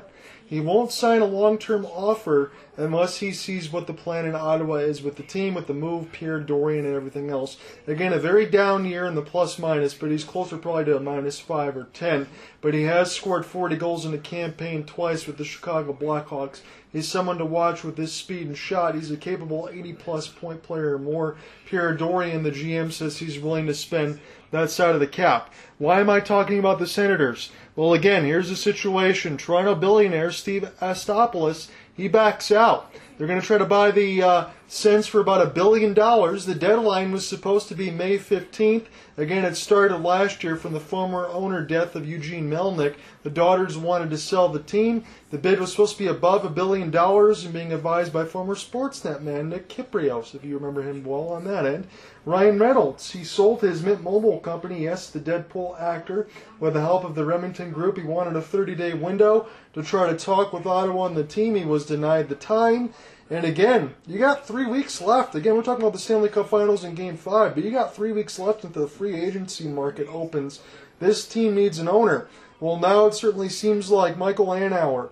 He emerges in principle, and he's going to get this deal done for the Ottawa Senators just under a billion dollars. So the Ottawa Senators will get their owner, but here's the thing. Now you got to figure out what to do with your notable RFAs.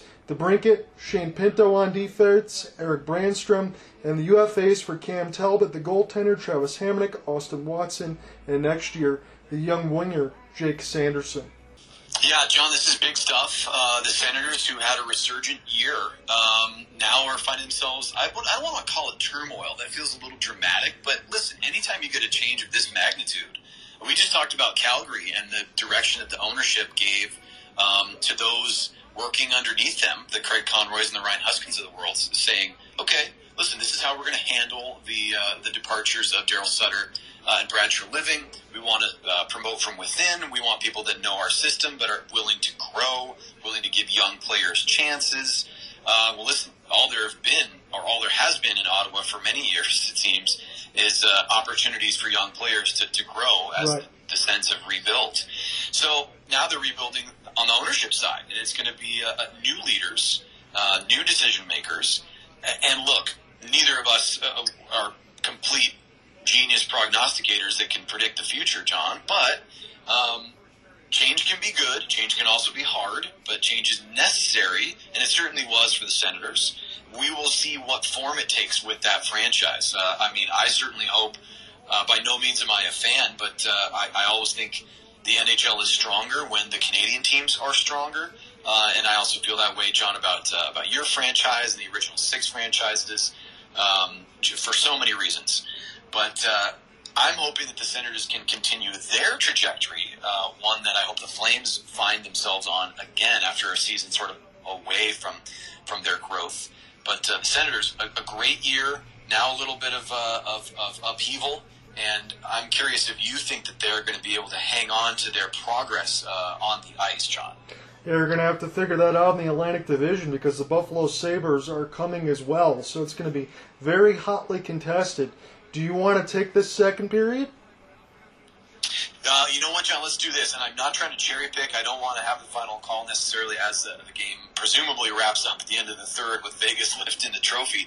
If you don't mind, just go ahead and jump into the second here, and then maybe at the halfway point we can swap out. All right, sounds good. So we got about 1925 left to go on the second here. Again, depending on the circumstances, this game could already be over on that end as Gustav Forsling will fire it in and Reilly Smith lost it. Florida will fire this near the left side of the red line as it's picked up near the left side dot now Montour.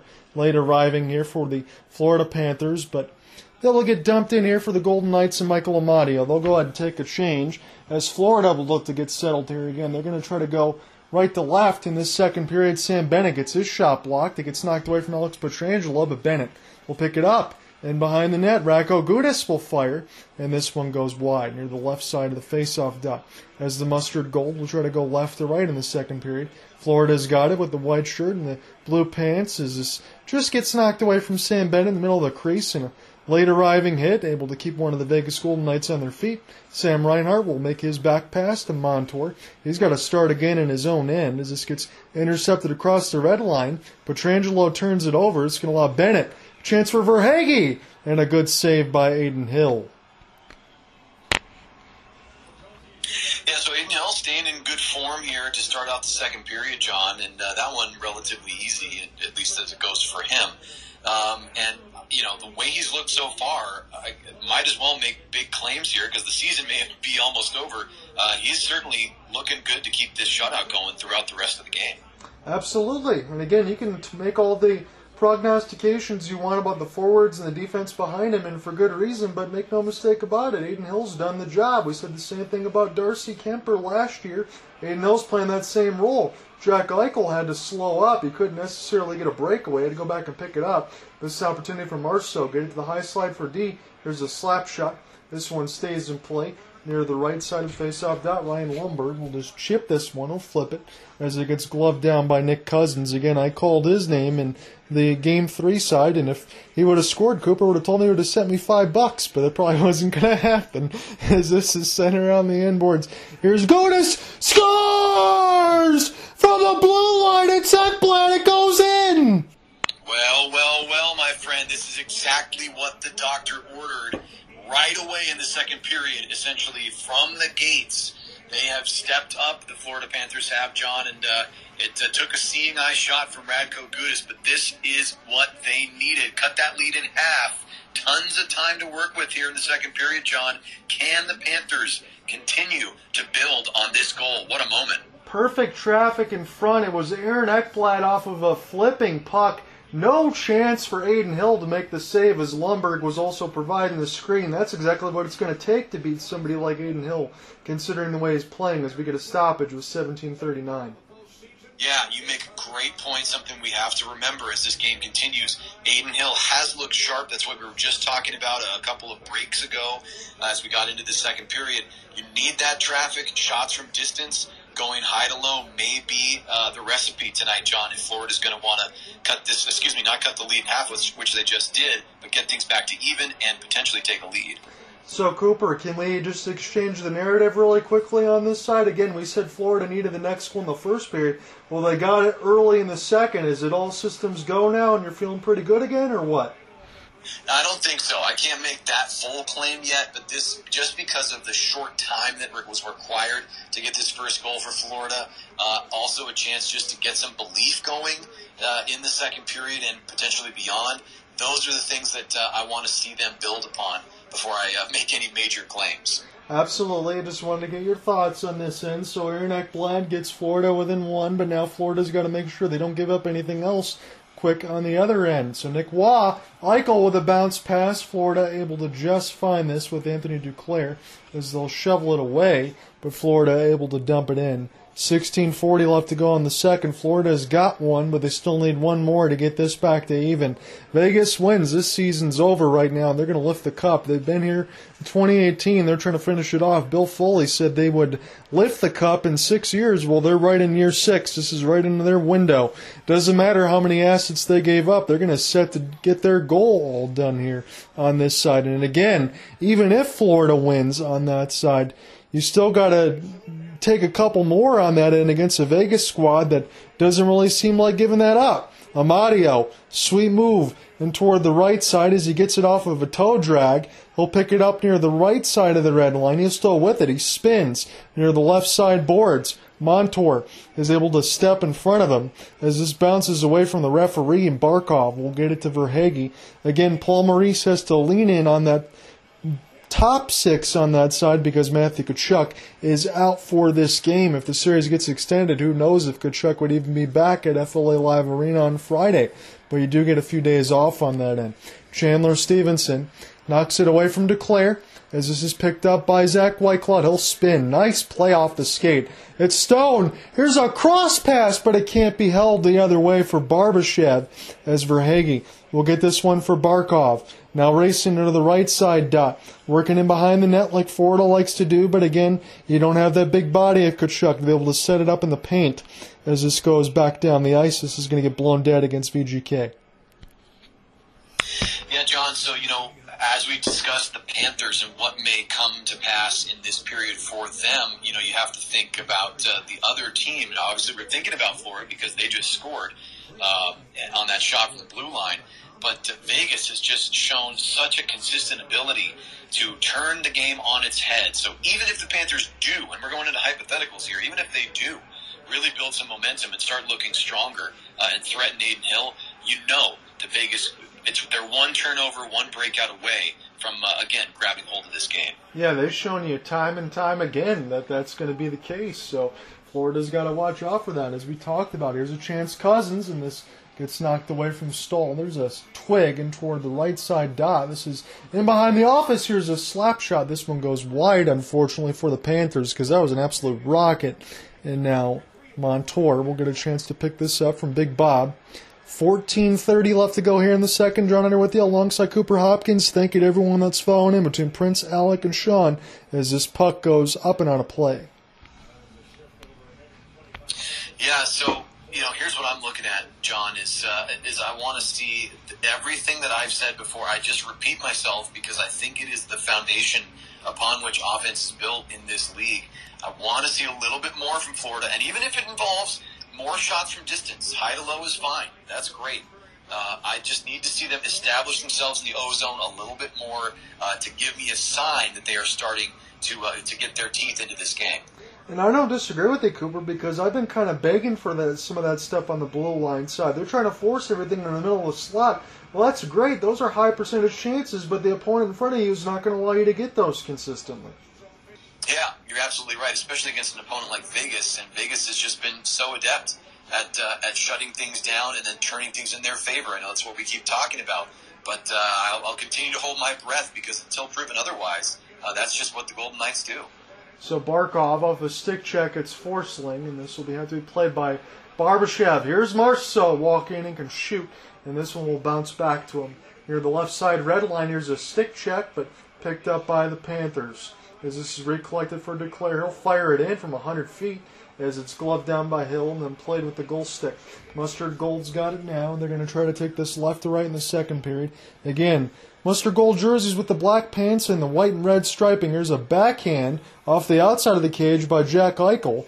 Recollected now by the Golden Knights off a stick track. Keeping it alive was Barbashev. As he'll wrap this around the inboards. Brandon Montour feels like he's been out there for a while, and the stick was taken out of the hands of Jack Eichel. He's got to go back and get a new twig. And the other number nine, Sam Bennett, he's going to drop this one back for Anton Lundell, second year player for the Panthers. He had a really good rookie season. He's definitely capable, but we need to see someone else get on the goal sheet. Sam Bennett will wrap this around the inboards. Montour into the traffic. It's stopped by the left pad of Hill. 13-10 left to go in the second period. Again, Vegas, they get one more win. They're going to lift the cup tonight at T-Mobile Arena. They've been here in 2018 when they lost in five to the Capitals, and they want to make sure things are different this time. Verhaeghe Drops it right for Bennett near the left side dot. As Vegas gets a chance to pick this back up. Keegan Kolesar send this right down the middle of the ice. And this will be an opportunity for Vegas to get some puck possession. Radko Gudas safely get this one out, but now there's a good contest by Vegas. They'll hold this blue line. It's Zach Whitecloud. And through the traffic, and Bobrovsky saw it the whole way, even through the trees, and made the save. Yeah, nice work by Bobrovsky right there, and that was a, a, nice play. Just good fundamental stuff from Vegas right there. Not to, not even going too speedily through the neutral zone, just finding the puck in their own end, uh, working through uh, the ice as we hit the commercial break here, and, and doing a nice job on the forecheck, John.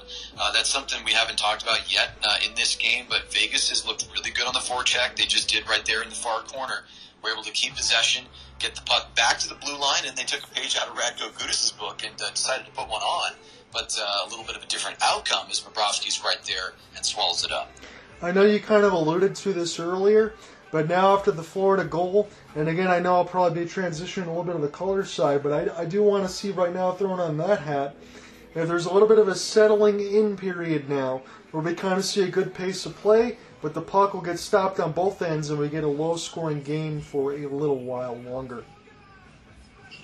Yeah, I mean that's that's a really intriguing question to ask. I mean, are, at what point uh, with this one goal lead uh, uh, are we going to see the, the Vegas Golden Knights either really try to step on the gas and widen the gap again, or if we start to get later in the game, uh, you know, I don't think they've ever gone into a shell necessarily, but they've been very comfortable, and we see those those moments in the game when they shift their strategy a little bit mm-hmm. uh, and just allow themselves to possess.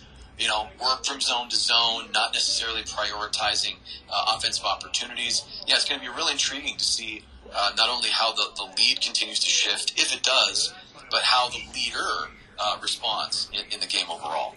Yeah, we're going to see that. And again, in between Paul Maurice and Bruce Cassidy, again, no disrespect, these are both great coaches.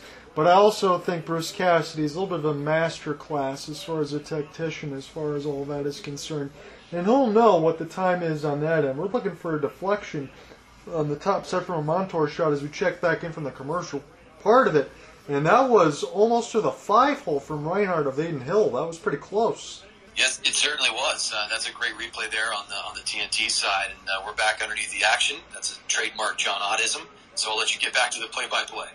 So Whitecloud, this one bounces up in the air. It's stopped by Bobrovsky, and now picked up Lundberg. We'll try to just sweep at this thing. A little bit of curling action as it's picked up now near the left side of the red line in Vegas. Well, William Karlsson again, he's one of the multiple 10 goal scorers here in the playoffs. Good stutter step. Amadio able to stay on his feet. And this will get picked off here for Cousins. This will get this here for Staal. Near the right side dot, he'll spin. As this is just flipped away. Eric Staal. And then dumped in across the red line now. So the shots on goal board total is low, 13-12, but Vegas has the all-important 2-1 advantage right now. This is stolen by Mark Stone. The captaincy's got it. Slob at the blue line. Here comes the exaggerated bomb, and this one goes way wide. Shea Theodore was holding on to that circle button for quite a while as this is picked up now. Worked around the net near the left side dot. Vegas still trying to spin this around with Brett Howden. And now Chandler Stephenson. He's looked pretty good in this contest. Here's another ripper of a slap shot as Bobrovsky looks behind him. And now Theodore gets it down deep. Stone able to play this and across the blue line now as Vegas continues to try to work this around the horn. Barkov, the captaincy for Florida, able to get this one out as this goes right through the middle of the neutral zone. But 11.05 left to go in the second. John Eder with him the play by play alongside Cooper Hopkins. This is game five of the Stanley Cup final. Vegas just needs one more. Florida is down 3 1 yet again. They were down against Boston, but now they got to do this without Matthew Tkachuk. Again, it's a steep hill to climb against a team like Vegas, but you got to imagine you have the confidence they've done some of these things before. As this is picked up now, Pietrangelo, he'll spin, get away from a stick lift to get this in across the red line now. Now here's a rush. Jack Eichel, Barbashev wide open. Here's a chance, and this one goes wide. On a not score. Barbashev, it's in the middle of the slot as one of the Panthers gets absolutely upended. I thought for sure that was going to be a goal. Vegas still with it. Eichel with the spin. Bobrovsky makes the stop with a right pad. This is madness. And behind the net right now, Barbashev will pick it up. Eichel. Here's Pietrangelo. He lets the rocket go. Shoots it way wide from in close. He would have wanted better there. In behind the net now. As we got halfway through this game, we got 30 minutes left to go in regulation. Barbashev rocking the blue line is Pietrangelo, and he'll backhand this one deep. This is all with Vegas now. Eichel will spin for the third time, able to pick it back up and get a couple of skates. Boy, is Jack excellent with the puck. This bounces off Bobrovsky's glove hand, and Verhaeghe finally able to get this out. That was absolute chaos. As Vegas, here's a 150 foot pass, jump, scores! Alec Martinez! Leave it to the cup winner, John, to extend the lead to two goals. Again, it is 3 1 Golden Knights. The last two and a half minutes of play, uh, uh, roughly three shifts or so by the home team, John. Some of the best hockey I've seen them play in this series, and they have played some damn good hockey. Yes. My goodness, it was relentless play in the offensive zone just exhausting the Florida Panthers. And this was on a change, John, as we see the overhead camera replay. Bobrovsky tries to make the save with the blocker. Martinez with the snap wrister from just inside the circle on the near side. My goodness, Vegas doing what they do best, just not allowing Florida to get any rhythm in this game. It's 3 1 yet again. I know, we just talked about it. I mentioned in the first period with Alec Martinez. Today was the anniversary of them beating the Rangers and getting the GWG. Man, that feels absolutely poetic that Alec Martinez can do it again. Not only were they gassed, I mean, he's wide open near the left side dot. He makes no mistake about it. That was a double overtime goal in game five, and they're just showing it on TNT. Good on them. There's a broken twig. One of the Panthers without a stick, and here come the Golden Knights again. Keegan Kolesar. Gudas will pin him to the boards. Keegan emerges with it. Here's a sauce pass, middle of traffic, extra chance for Vegas. They don't shoot. It's Whitecloud. He lets it go. And this shot gets blocked as it's sent back around. William Karlsson. This feels like hyenas on raw hamburger meat. As this is picked up now for Florida, they can't get it out. In the middle of a slot, Vegas trying to locate with Karlsson, And he just gets stick lifted at the last moment as it's sent back around the end boards now. Didn't get a chance to call Josh Mahura's name too much, but again, that stick is near the right side dot. Vegas picks up one, but there's a broken twig right in the middle of the circles. Vegas with it, centered on a front, big stop on Brovsky, but it's not cleared. Now, Reilly Smith will get this to the blue line side. Shea Theodore near the right side dot. Fans are standing and waving the towels. This is unrelenting pressure near the right side dot. Here's a chance for Smith into the traffic. Bobrovsky in the middle scores. Reilly Smith. It's over. It is over, John. And I can't believe it. But if somehow Florida had gotten to this point, to the to near the mountaintop, as you like to say, in this Stanley Cup final with a, a goaltender any lesser than Sergei Bobrovsky, We've already seen Vegas score seven goals in this Stanley Cup final, John. We could be talking about multiple, multiple yes. double digit goal scoring wins. This team is absolutely dialed in. There is nothing that the Florida Panthers can do. The game is effectively over, my friend. Now it's just about what's the final score going to be. The Vegas Golden Knights just doing their jobs tonight. Incredible stuff. That was Karlsson in between the wickets to Reilly Smith for a goal right in the middle of a slot. And again, you can say whatever you want about Vegas, but Cooper and I have been giving them full marks. This pressure that they've shown with the extension of the last five and a half is some of the best pressure that I've seen since the opening game of last year in the playoffs between the Rangers and the Lightning. And we remember that game well, don't we? Yeah, we absolutely do. I know it always sounds like hyperbole. You know, of course we want to uh, we want to put a dramatic spin on this game, which is very much looking like the last game of the season here with Vegas poised to win. They have just drilled, drilled Florida in the face with punch after punch after punch, and there is no answer, John. It's incredible to watch. And it's frankly frightening because if Vegas can keep this up, they might be the new Tampa Bay Lightning looking for a repeat. Again, the window is now in the sense of it. As far as everything else in their depth, you would think for the next couple seasons they would still be close on that side before they start to lose some of those other pieces. But as they've said, the window's right now. In year six, they wanted the cup, and boy, I mean, this is an absolute beatdown of epic proportions. And let's say Matthew Tkachuk's on the ice right now. I don't think this changes the narrative of this game at all. No, right you are. And, uh, and that was, again, that was Reilly Smith scoring the most recent goal with assists from Karlsson and Theodore. And Karlsson looked just uh, elite on that play, finding a, a, a, streaking Smith coming through the backside, goes through his own legs to get the pass completed. Uh, 6.40 to go here, John, in the second. You keep going on this play by play because I'm sure there are more, more goals to come. Florida potentially with a desperation goal or two, but Vegas is not done, it seems. Yeah, I was certainly kind of wondering how I would feel about this game considering the result that we think was going to be in hand. But again, I, I don't think my feelings and everything else have changed. I, I just love what I'm seeing for Vegas right now, and there won't be any sour taste in my mouth. Marchessault between the legs to Eichel as they try to get a goal for him. And who knows, right now you might want to do that for Jack. Again, he's been doing everything else. Here's a slap shot. As this goes around the inboards, Vegas certainly not done. Barbashev keeps it in, and Bobrovsky will hold on to it. Again, I challenge any goaltender at this moment to try to change this narrative here. I think Bobrovsky's done everything he could possibly do. Yeah, there are a couple things here that I want to point out. First of all, one is just a different way of saying what we've already said, John.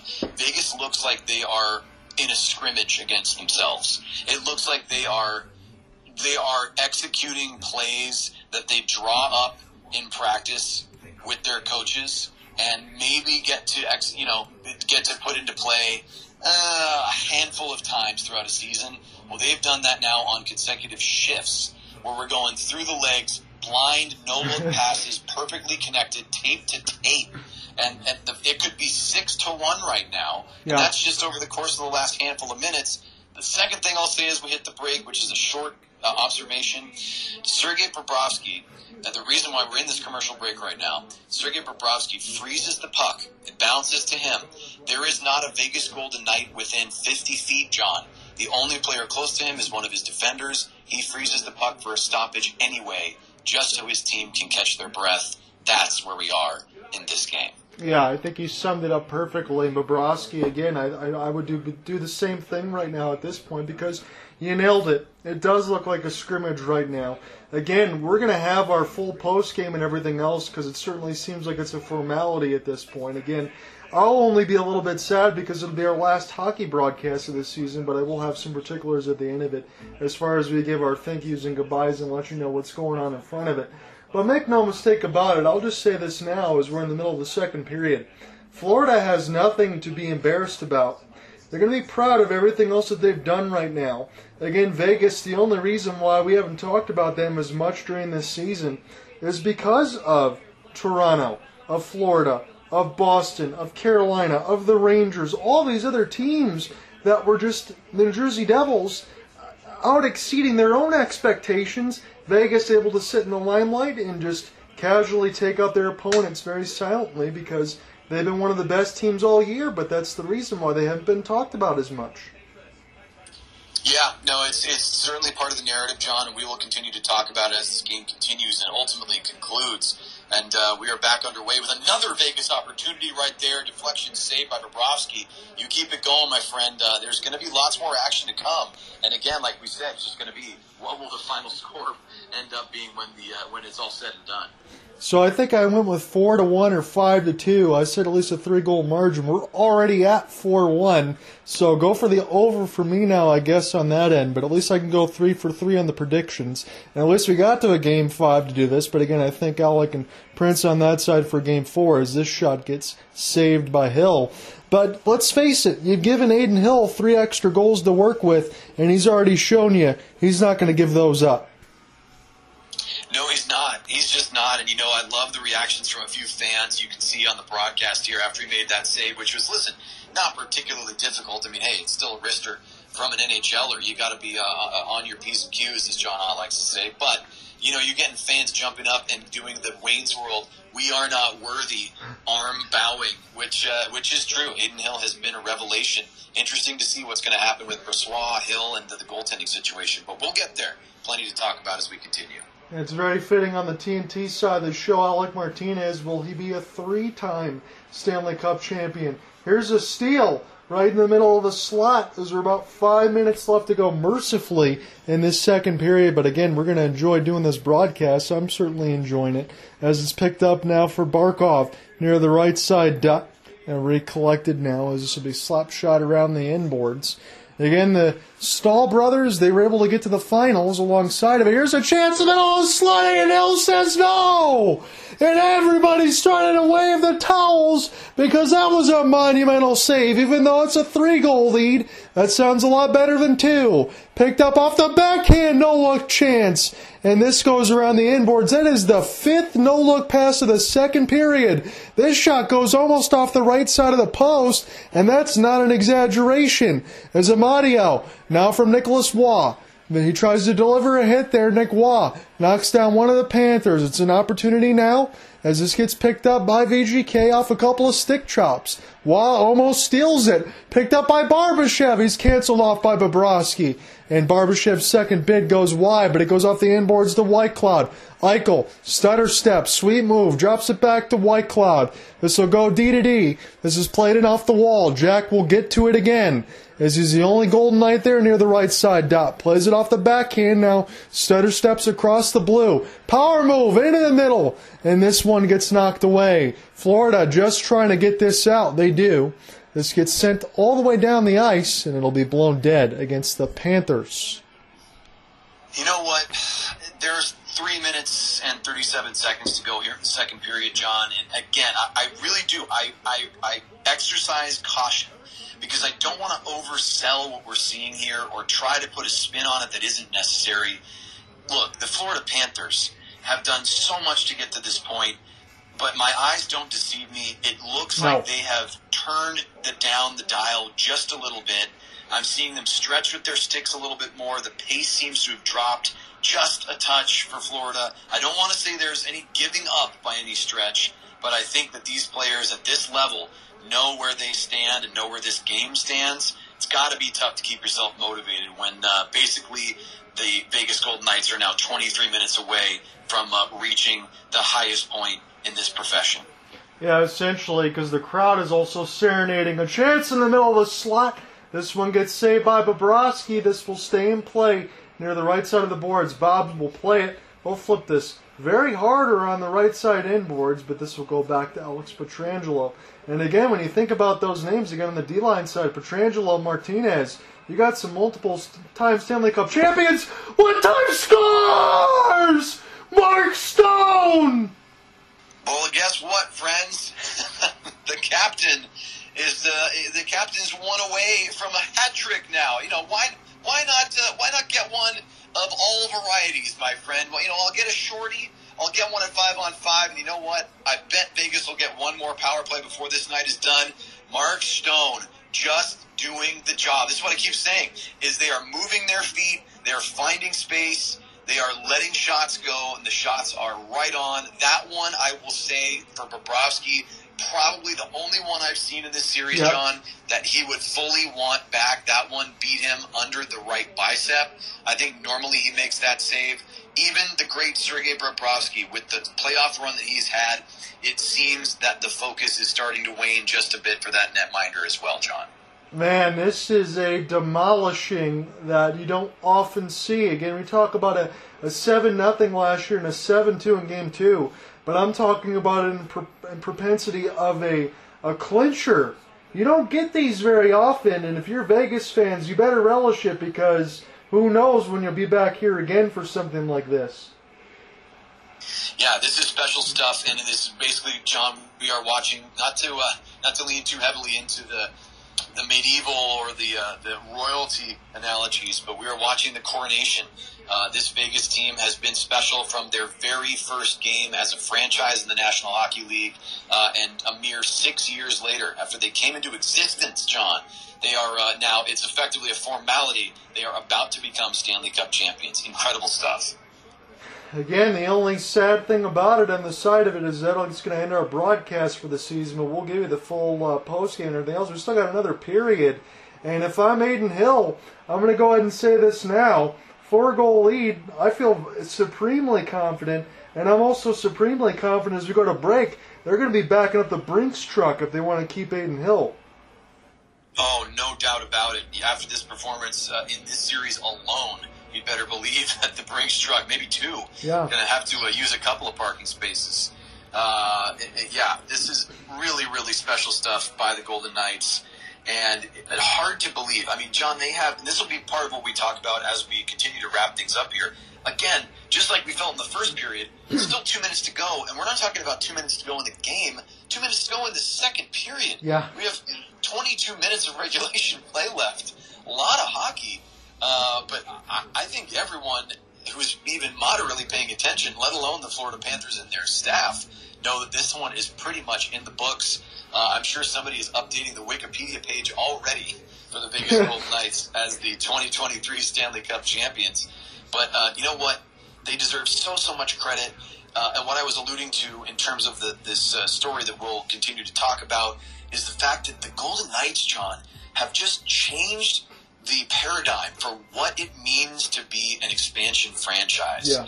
And Seattle has picked up that mantle. And I'm not just saying that because of that's yes, that's my, my hometown where I was born, and I'm, I'm proud, so thrilled that Seattle had the year that they had, the playoff run that they had, and an unforgettable uh, uh, uh, a win over the defending Stanley Cup champions at the time. Major accomplishments. So they have taken that ball and continue to move it down the field. But Vegas remains the go- well. Here's a pun for you. Remains the gold standard. They have changed what it means to be an expansion team. Uh, the expectations will be forever changed, and I think beyond the NHL as well. We can get into those details uh, at any time in the third period because we're going to have a lot of time to chat, my friend. Yeah, I still have some uh, second period intermission stuff to uh, talk about. Those will be more quick hitters. I think we'll be able to use that as far as our intermission ammo as far as what's ahead for the Golden Knights as well, because why not? As far as the score's considered, I don't think anyone would be uh, upset if I kind of leaned into that territory because I think it is a formality at this point. Again, we know that Florida is not going to concede as far as uh, maybe some of the effort level on the ice, but they're still out there now. You want to try to make sure to get a couple more. Maybe Vegas even gives up a couple more as they'll kind of call off the dogs, so to speak but they're not going to let this one slip away from them. I don't think there is any chance. This Lundell, this one's flipped up in the air. Let's try to get shot out of the air by Montour, but Jack Eichel will get a chance to pick this up. And again, what a story it is for Jack Eichel when you think about it. The experimental neck surgery, Buffalo says no, Vegas says yes. They trade uh, Peyton Krebs and Alex Tuch.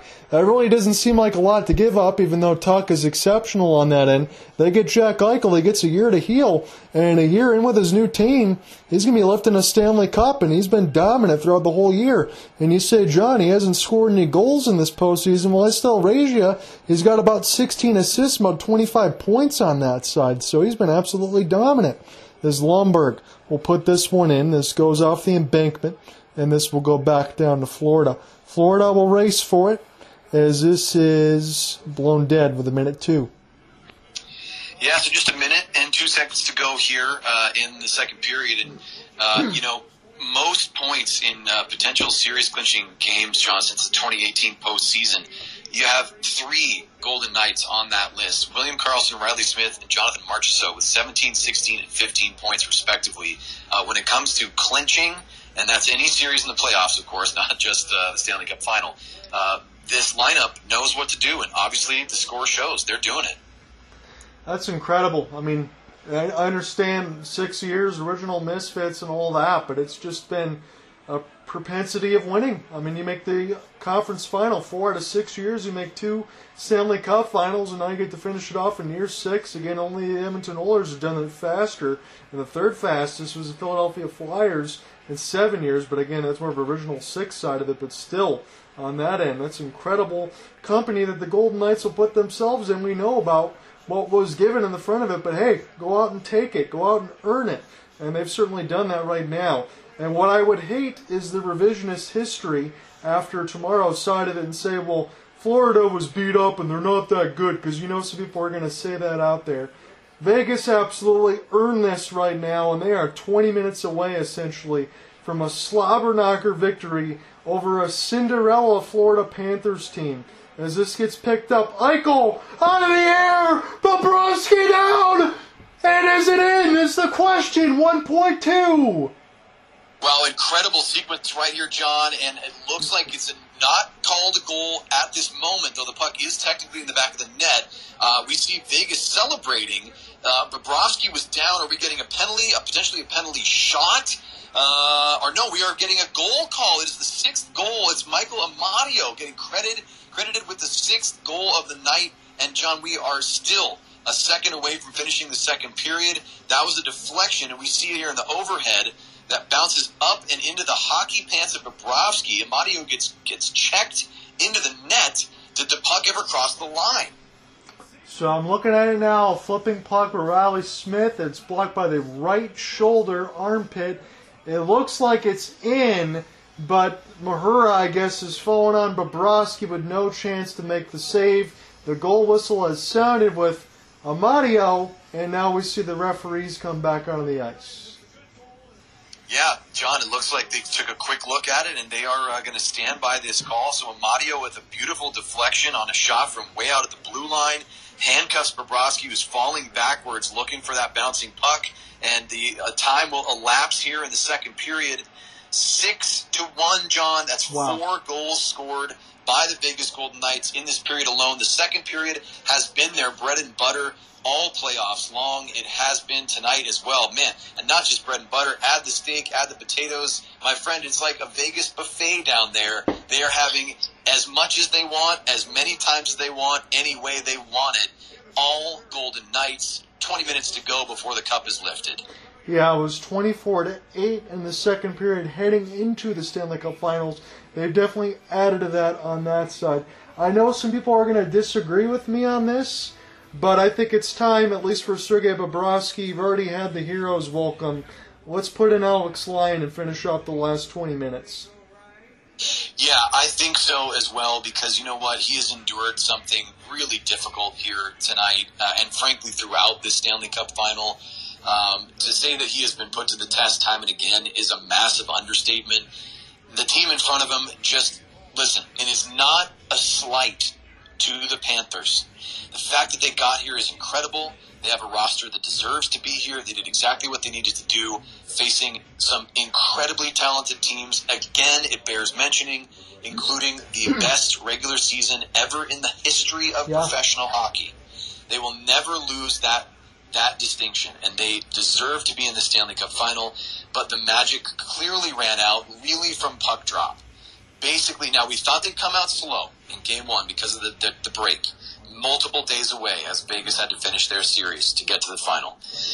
But basically, the magic ran out, and Bobrovsky, to your point, John, deserves a chance. Now he's not at home; he's not going to get a standing O, but maybe he will. Maybe these Golden Knights fans, which gets they get the, the short end of the stick a lot of times, and are not. Even I have said. Not the greatest fan base. A lot of people feel like they're spoiled. They've had tons of success that we just talked about since they became a franchise maybe they'll do the right thing. If Bobrovsky does not come out for the second, excuse me, the third period, um, or if there's maybe one more goal, which even that feels excessive to have put him through another uh, goal scoring uh, moment for the Knights and to watch them celebrate in front of him. I'd love to see him be able to just go out with his head held high. He did as much as he could do, John, through as many games as possible. Uh, and it's tough to see it end this way for a goaltender that was standing on his head for so long. It is, and on the side of it, Florida will be one and seven in the Stanley Cup Finals. But I'll just tell it to you honestly: in between 1996 and now 2023, as the season will get set to end in about 20 minutes or so of real time, in the sense of it, you had the Colorado Avalanche with Joe Sakic, Peter Forsberg, and Patrick Roy. And now you have a Vegas Golden Knights team that's probably one of the deepest that I can remember. Again, those household Hall of Famer names probably aren't in the forefront, but let's talk about it. Uh, Alex Pietrangelo, multiple time Stanley Cup champion. Martinez now, three time Stanley Cup champion. You got a lot of host of experience that Vegas didn't have in 2018, but they certainly have it right now. Yeah, no question about it. Um, you know, this is uh, now just the. I mean, I have so many analogies in my head here. It's just the roulette wheel of you know where's that where's that ball going to drop when it comes to the Conn Smythe, um, and, and and you know now I'm starting to think about the order uh, in which the Stanley Cup itself will be passed. Yeah. You know, from Mark Stone, who's going to get it next? Uh, you know, are you going to go with those original misfits, or is it going to be uh, is it going to be somebody else? It's it's fascinating stuff here, and the Golden Knights have played like the better team. They quite literally by every measurable metric, they are the better team. Uh, and they have they have earned the right to enjoy. And how how often does this happen, John? You made a great point. We are now effectively in blowout territory. I think we're solidly in blowout territory. How often does a team that's about to win the Stanley Cup get to just kind of not coast, but enjoy an yeah. entire period, an entire period to themselves and soak in the moment? Because so often it comes down to you know, as we saw the Alec Martinez replay uh, in double overtime, winning winning what was the fifth game against the Rangers. Sure, we love we love a heart pounding you know, last second, last moment, uh, snatch victory away from your opponent uh, scenario. this is not that, but it's still special. It is, and again, like you said, you get a chance to soak this all in. It's kind of like a victory lap. We know the job's not done yet, but essentially with the the score and everything else, again, six one, nobody's gonna say otherwise on that end. But yeah, I mean, you essentially get to take all of your hard work that you've been waiting for. Again, for the Golden Knights, this has been a situation that started as soon as the entry draft. Again, I talked about it when I worked at the paper up here on the local side. We got a chance to watch on the TV side and say, holy cow, Marc Andre Fleury, the first pick. Wow, some of these other players. I think this is going to be a playoff team in year one. I was right about that. I didn't think that they were going to go to the finals, but you think, okay, immediate success. But the only thing that kind of turned me sour, not now, at this point because Barbashev and Teddy Blueger, those were some good acquisitions and they kind of did everything right. But those all in pushes year after year after year. But again, with all the talent and everything else in front of you, I know it'll start to go away now, but up until this point of when they're going to lift it in 20 minutes, I can't help but think about the uh, Joe Pavelski major penalty when the Sharks came back and scored all those goals and denied Vegas. Vegas has had some absolutely brutal losses but now it's time for the Roos to get paid back. Yeah, no question about it. Uh, it's a great summary by you. Um, they have, they have endured their fair share of uh, heart in your throat moments where it doesn't go their way, and and this time, and by this time I mean this entire series, they have dominated in such a way that uh, you know this is going to go down as really one of the stronger uh, Stanley Cup final victories overall, uh, in is, at least in recent memory. I mean, of course, there have been sweeps. We've seen teams that were overmatched, um, but the Panthers are a good squad. They just didn't have enough to push back against the Golden Knights team that was the best in the West, and they are playing like it. They're just simply not to be pushed around, John. Certainly not tonight. They're the only ones doing the pushing. It's a one way street, and it's all Vegas. Yeah, it is. It's just amazing to me that we get to this point. Again, I know there was a little bit of that in between the Denver Nuggets and the Miami Heat, but I can't remember too many times that I've seen this in a cup clinching game like this. But sometimes you get into these matchups, you kind of figured Vegas would be the house favorite, and yes, that is a pun in the sense of it. But yeah, we knew what they were going to be getting out of the West. Their their only point was to just try to get to it. It doesn't matter if it was Colorado, Seattle, or Dallas, whoever else was going to be in their way. I think at least when you go back into that locker room, again, I can't tell you this officially, but I think Vegas had probably the most confidence of anybody in that locker room outside of the Boston Bruins. I really, truly believe that. Yeah, another good point by you. I mean, you know, yes, the numbers bear it out, and the and the play, uh, the skill that we have watched, uh, that those all bear it out. The eye test, of course, these things that we continue to mention. Uh, but it's the things that we don't see too that are making those things so uh, such standouts, and it comes down to confidence and belief. Uh, it's really hard to quantify. We say those words, we hear those words uh, thrown around when when talking about sports, analyzing performances, individual, team, um, coaching, otherwise, uh, even management, right?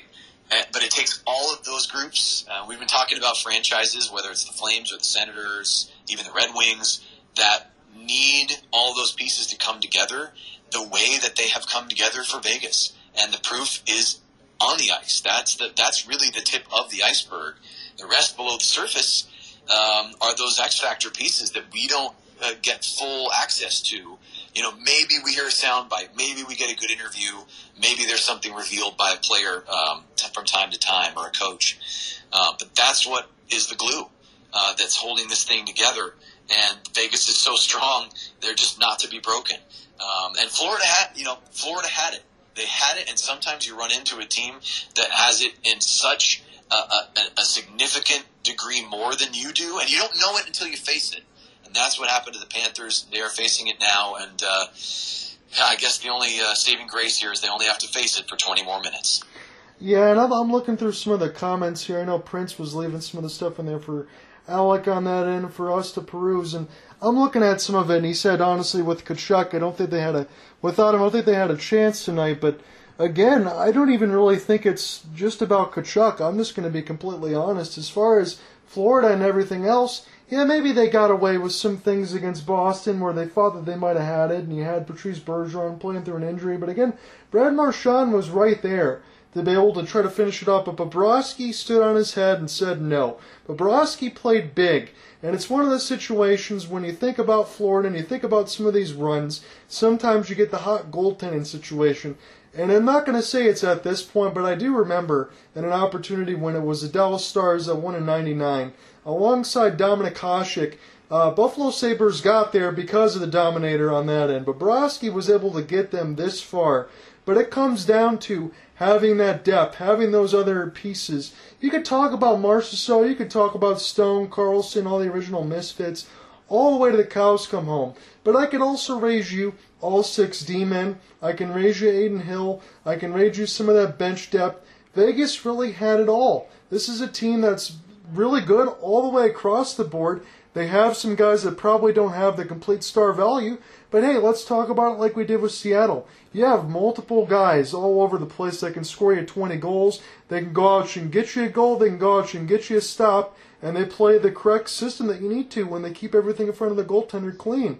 Florida had a lot of good things this year, but sometimes when it's Tkachuk, when it's Bobrovsky or some of these other pieces, when you only have two or those, two or three of those hitting at one time, when Vegas is hitting the whole way through, it's just an impossible task to ask.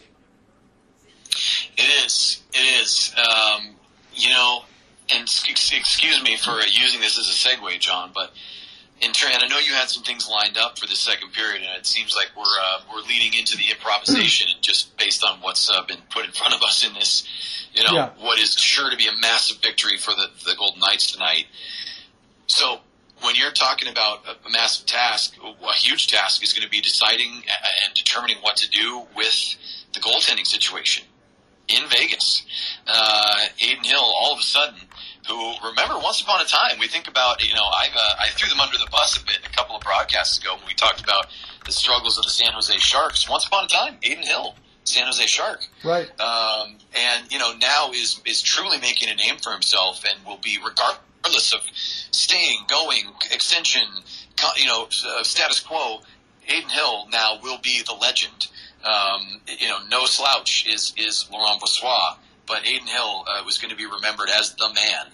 Uh, and he will uh, lift the cup tonight, and injuries be damned. But that's the that's the way it goes in professional sports.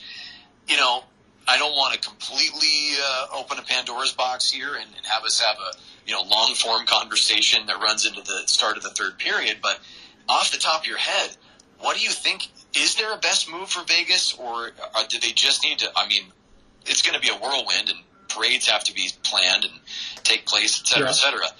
Is there a best plan for for Adin Hill? Do you think there's something being formulated right now based on his play, or, uh, or, or are you expecting anything in that regard? Look, we can be honest here, Cooper, and said the discussions are probably already been in house. But to your point, I'm looking at cap friendly right now in the sense of it. Adin Hill's 27. You got Quick, Adin Hill, and Laurent Brossoit are all UFAs. And again, you got five different goaltenders alongside uh, Jiri Patera. We'll throw him in there too, the rookie, that have all played a key role in for the Golden Knights to get here. But who have I left out?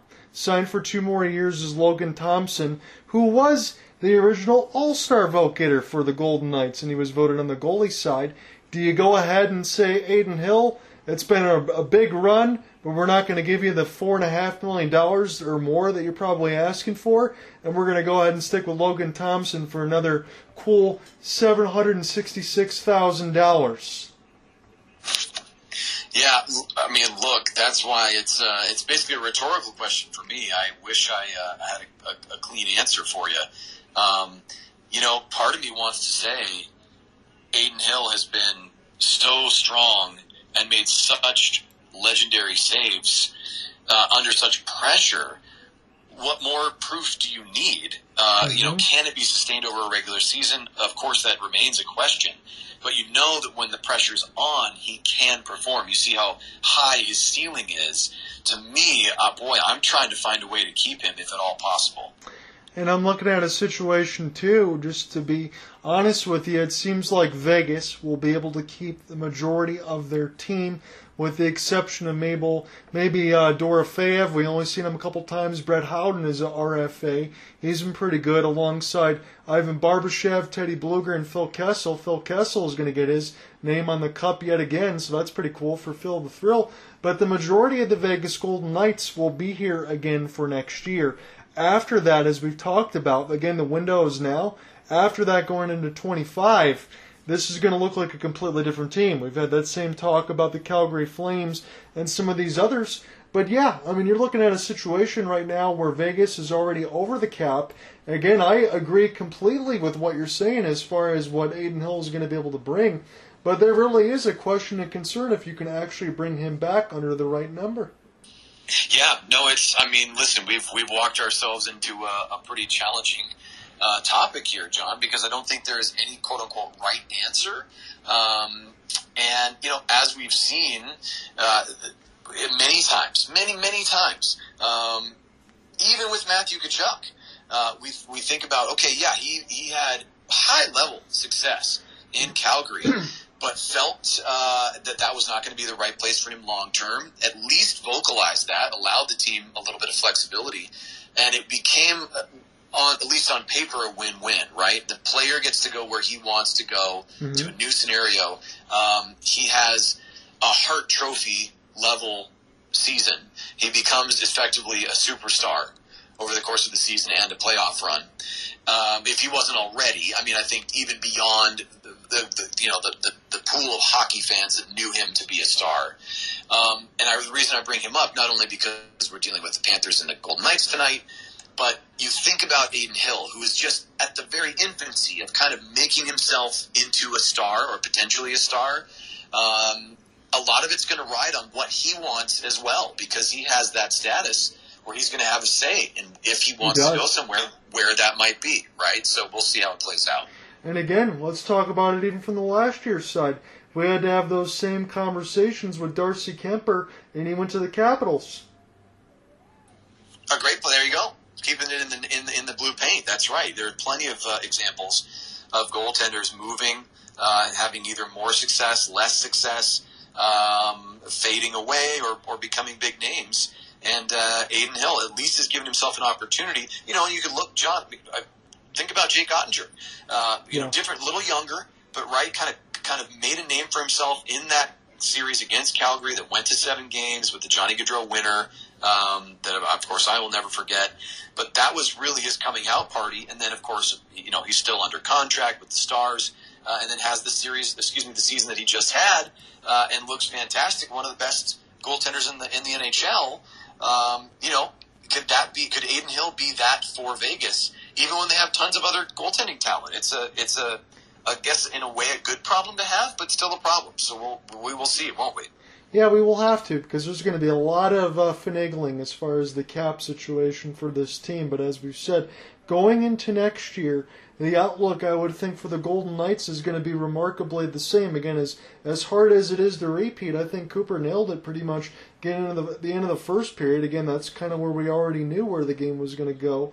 In the sense of well, Tampa was able to win multiple cups. That's probably going to be the expectation for Vegas. But I will at least tell you this: Vegas is going to be one of those teams that's probably going to be top two in the Pacific and then we'll figure out after that because when you get to the extra hockey year after year after year, it does start to take a toll on you.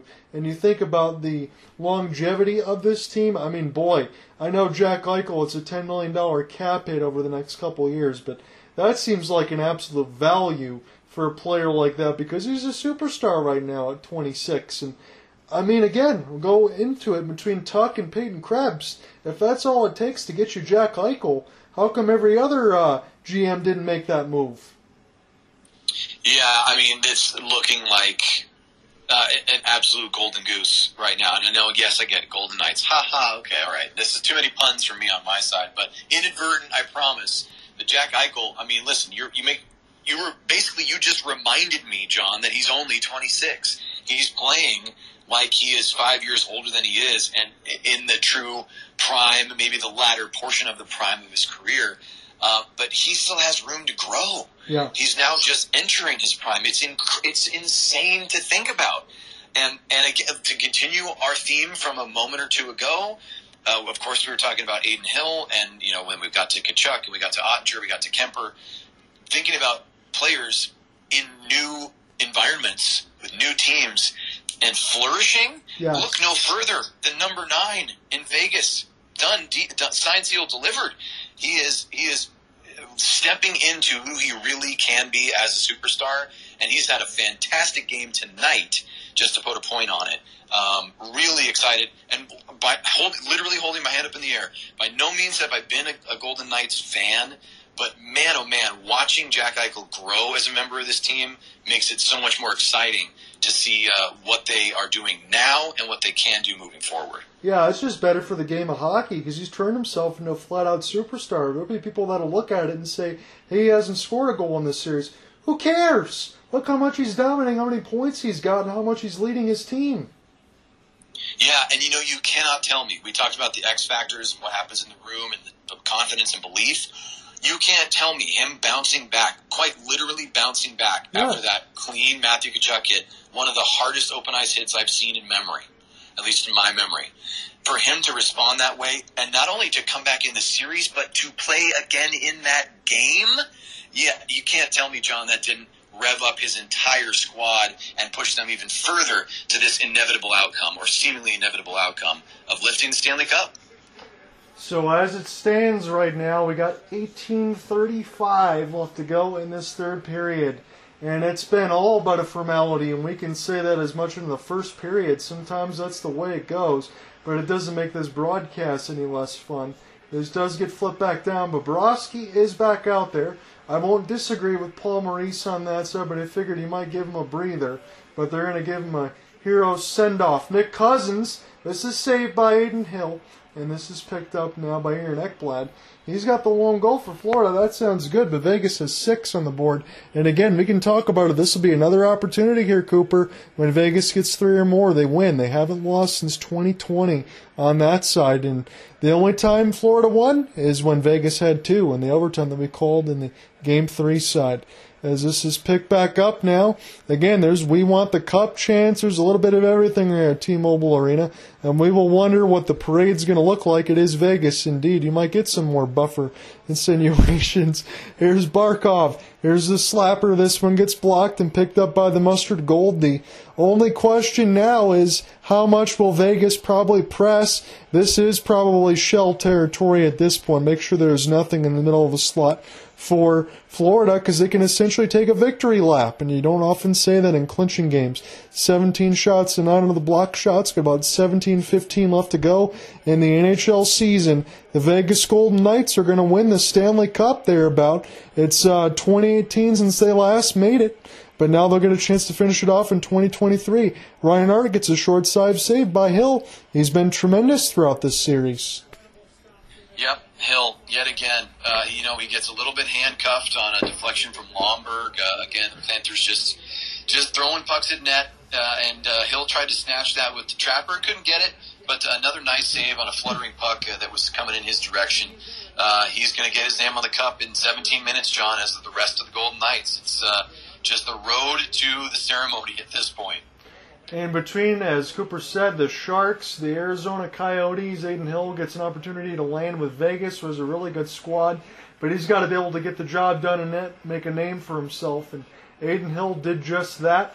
Again, on the other side, in between some of the coverage I heard on ESPN from Kevin Weeks, he called him Maiden Chill because that's what he looks like in net. I think that's certainly been the case, but he's also been not afraid to throw some fisticuffs and some blocker punches. I mean, he's kind of done everything right now, and that against the green paddle save in game one, I mean, that was his effort personified. You can call him unorthodox if you want. I just see a man that confidently stops pucks. I don't think you can say anything bad about him. So here's a chance now for Aaron Ekblad, and we'll get this one in. Pick it up off the backhand for Bennett. Here's Aaron, fake the slapper, and the high slide. Here comes the bomb for Forsling, and this is picked up for Bennett. Gustav will get this now. Back to Aaron Ekblad. Walk the blue line. Back to Forsling. Forsling now. He'll let it go. It seems like Florida playing a little more free and loose now with the chances from the blue line, considering the score line. Would have liked to see a little bit more of that as far as this series rather than the six, seven passes before a turnover. Ivan Barbashev about to get his name on the cup again. He got punched right across the face as this is picked up now for Eichel. We'll drop it here. Nick Cousins. He gets the interception. Florida We'll recollect this here with Ryan Lomberg. We'll get around a couple stick twigs, knock Shea Theodore down as Lomberg able to keep it alive amongst his knees. And this go back here for Radko Gudas.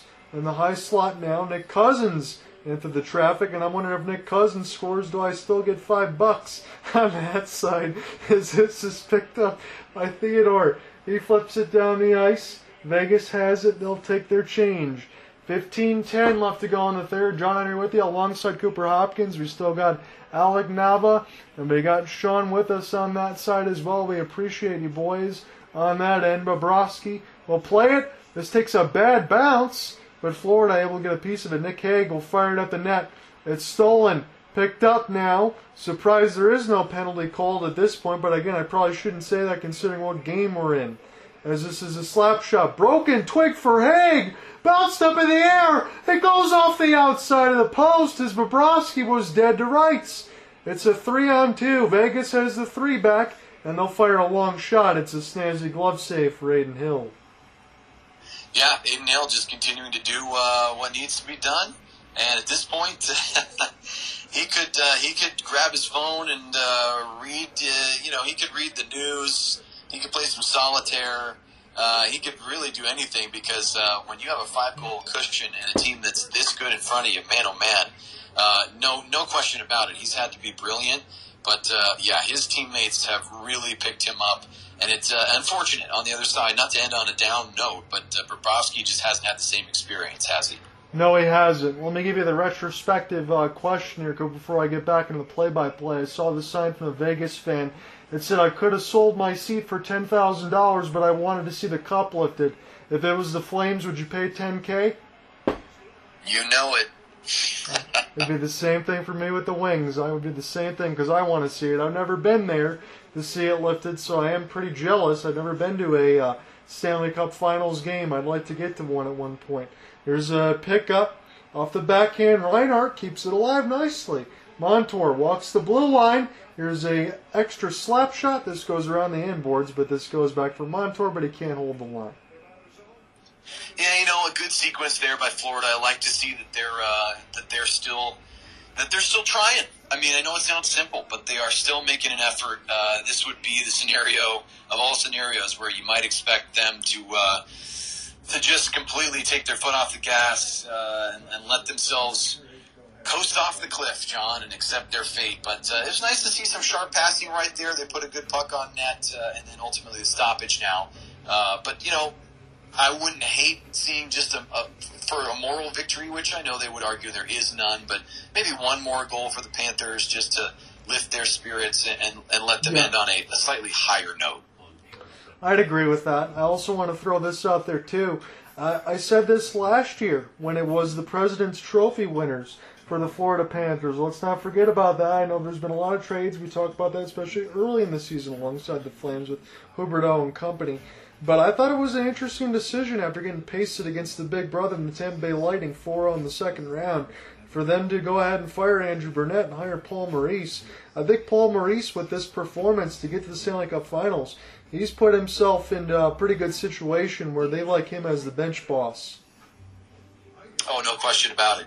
Yeah, when you do something like this, um, yeah, big, big credit. Uh, we haven't, I, you know, I always lean into the phrase tip of the cap. Well, you've uh, brought it to my doorstep, John, so thank you.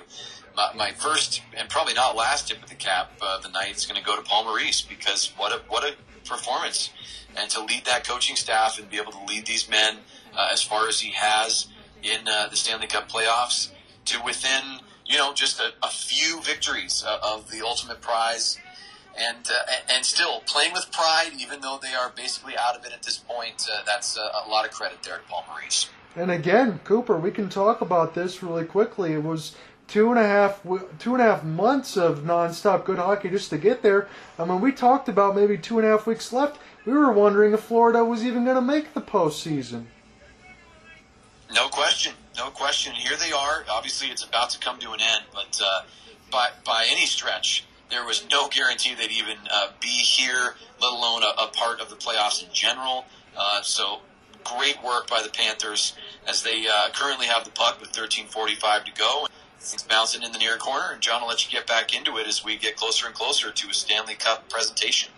Staal sends this at the net. Cousins at the doorstep trying to find it, and another good save for Adin Hill. Wow, that's actually big stuff right there. One of his better saves of the game right there is he has to stay really patient. And uh, a bouncing puck was headed toward the near post to his left side. He sees it through traffic. That was actually Whitecloud and uh, maybe it was Hague there, someone on the doorstep as well. Yes, Hague. Cousins was close by, uh, and then a puck was put on, and he's able to freeze that thing. So Hill, he's staying sharp as well. 1335 away from destiny for the Vegas Golden Knights. Again, it doesn't matter how they got there, but they're at this point right now, and they could be right at the precipice of the mountaintop. They already are. They just got to take a couple extra steps. Maybe not even so, just let everything implode. They already got it. Here's a chance off the steal! Stone for the hat trick! And that shot goes wide. Boy, this would have tore the roof off the building. It's already ready to be anyway. Here's a drop pass. Oh, what a save by Hill! He just robbed Duclair! What else can we say, John? I'm not even going to raise my voice. I, not that I'm judging you for, because that was an incredible moment. But Adin Hill, I, again, this is to our conversation. He just put a highlight save on when he had no business doing so. He has no reason to give that extra effort. He slides right to left, diving across the crease, and his entire team jump up off the bench in disbelief. He continues to be absolutely fantastic, John. If you think you had any opportunity on the other end of your Florida, Adin Hill emphatically, capital N-O exclamation point. As this gets sent back down, here's Montour now. As this will get picked up here, Bennett Bennett now will try to take this left or right. Be some open ice probably for Florida to work with. Staal right down the middle for Bennett! And Hill slides over again. At this point, it's just he's making it look routine, John. I mean, that's a shot by Sam Bennett, who is an excellent goal scorer, uh, an all-around player in this league, and he just shuts the door. Hill does. He just freezes him out. It's brick wall territory now in the crease on Vegas' side, and you know what? what a mentality this goaltender yes. has. You know what? What I just crossed my mind. He's probably pissed off that he doesn't have the shutout still. No, you're absolutely right. I mean, some of these other saves right now offer a long shot off a screen.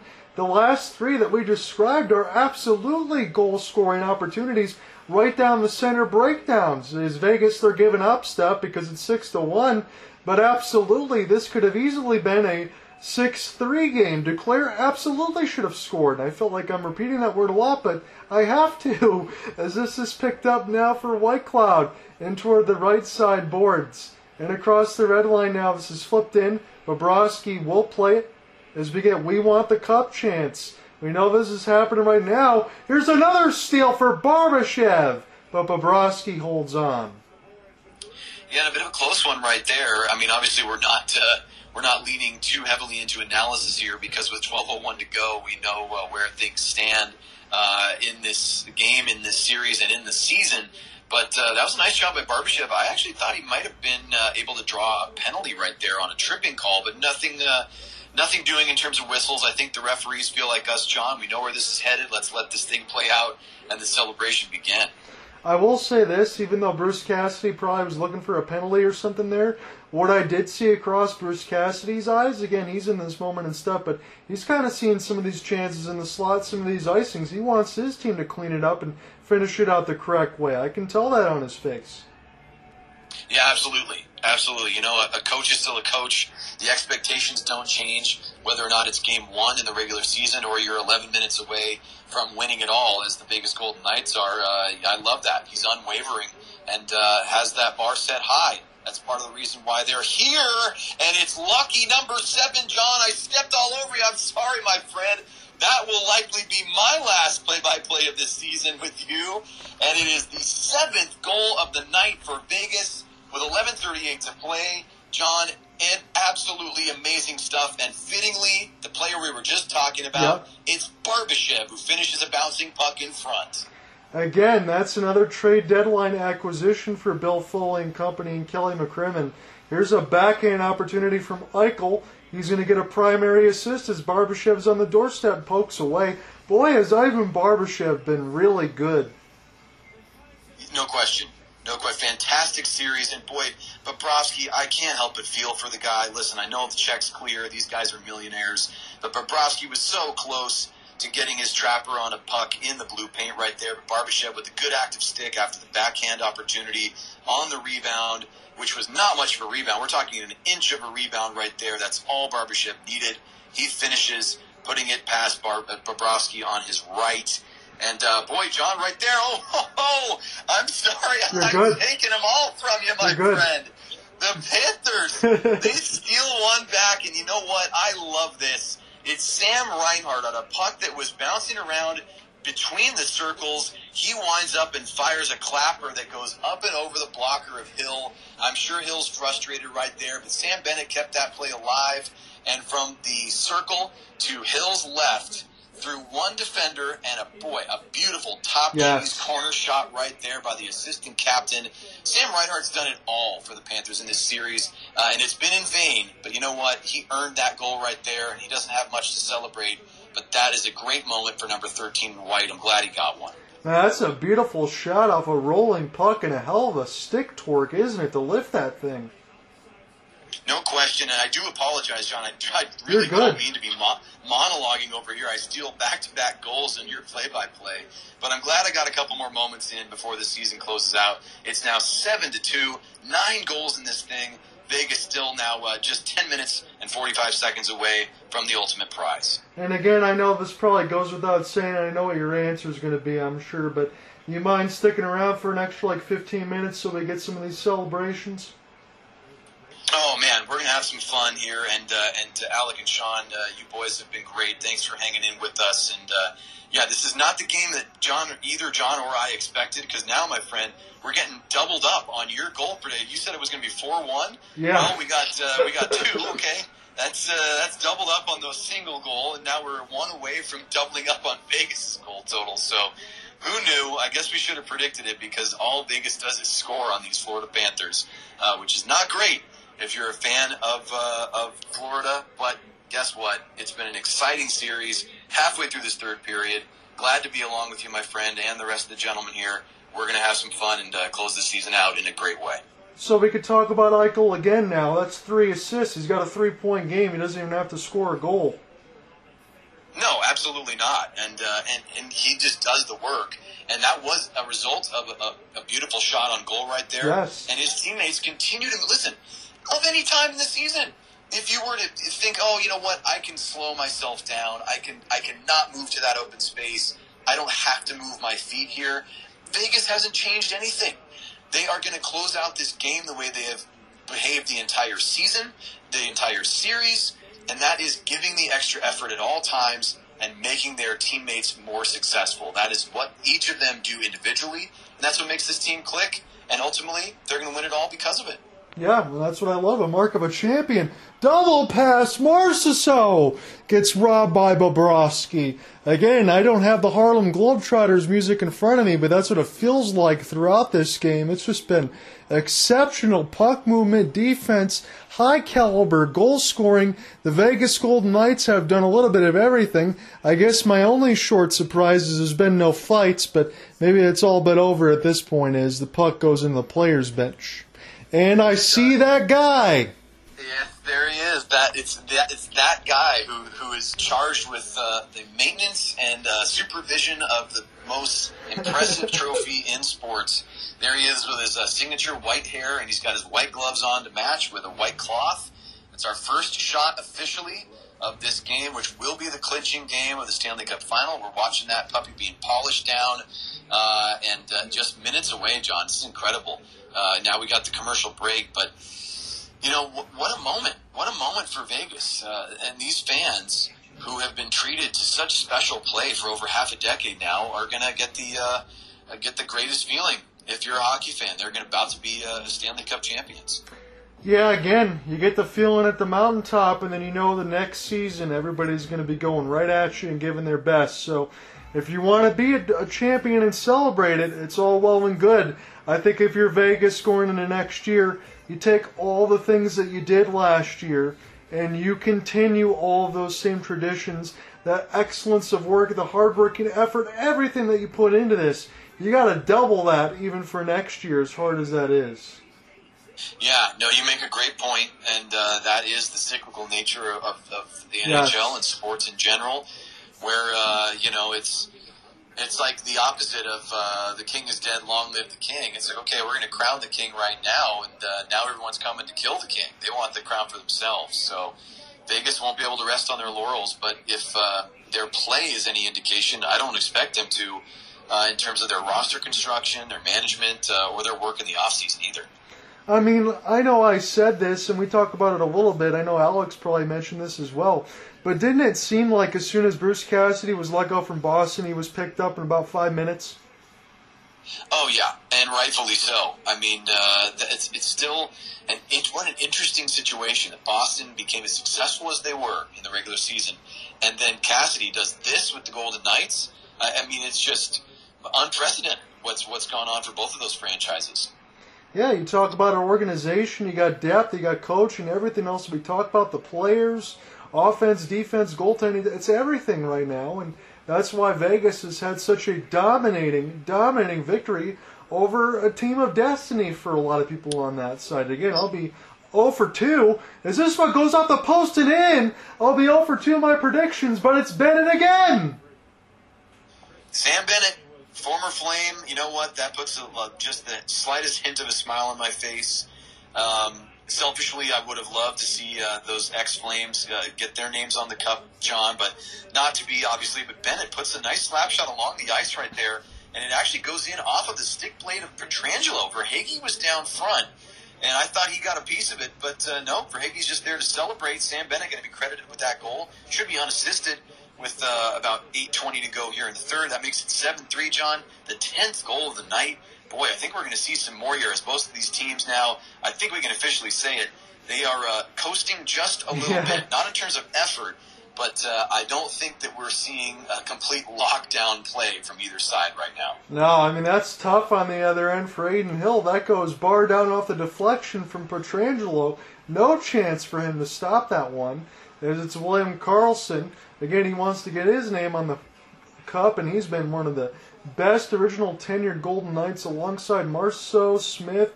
You can talk about the host of names. They've all contributed across this Stanley Cup playoffs and finals run, as it's just been complete consistency from this team. Here's a flipping pass. Got a 7:30 left to go from what seems like a formality, but I guess the only thing now is the goal total probably isn't.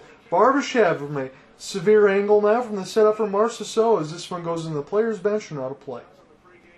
Yeah, it's interesting to see the reactions here. You know, none of these players are uh, are necessarily celebrating yet, and I actually like that Marchessault, who just took that sharp angle shot, you know, he kind of sighed a little bit. He, you know, he sort of shook his head. I think he wants uh, another one, and that, that just shows the drive that's deep down in each one of these guys that are fighting for the Stanley Cup.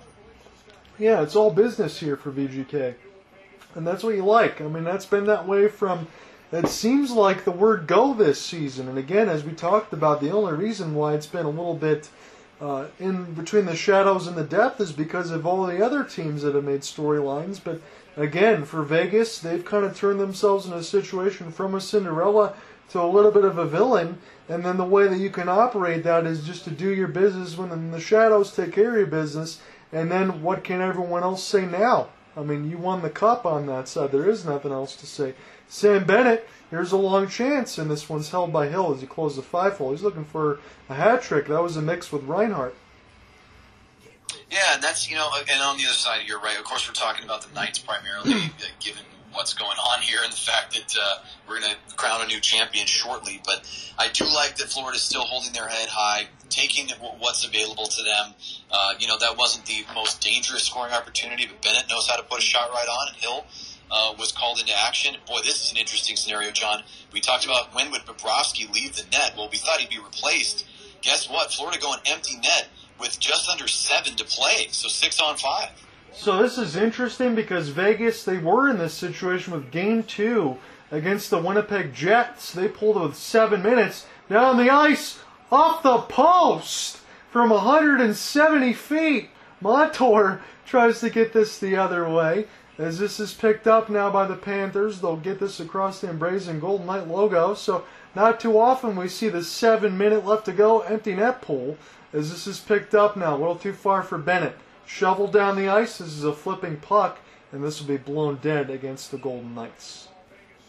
You know what's crazy, and John, I mean, how how dejecting would it have been, uh, which they almost did. The Golden Knights shoot from, like you said, about 160, 170 feet out. That rings off the bar, excuse me, the post, and directly back out. That was stone. That would have been a hat trick. But the craziest thing is, with 6:15 or so to go here in the third, four goal deficit. Uh, now wait a second, do we have it? No, Stone misses again. I think it's going to be an icing. He almost had that hat trick.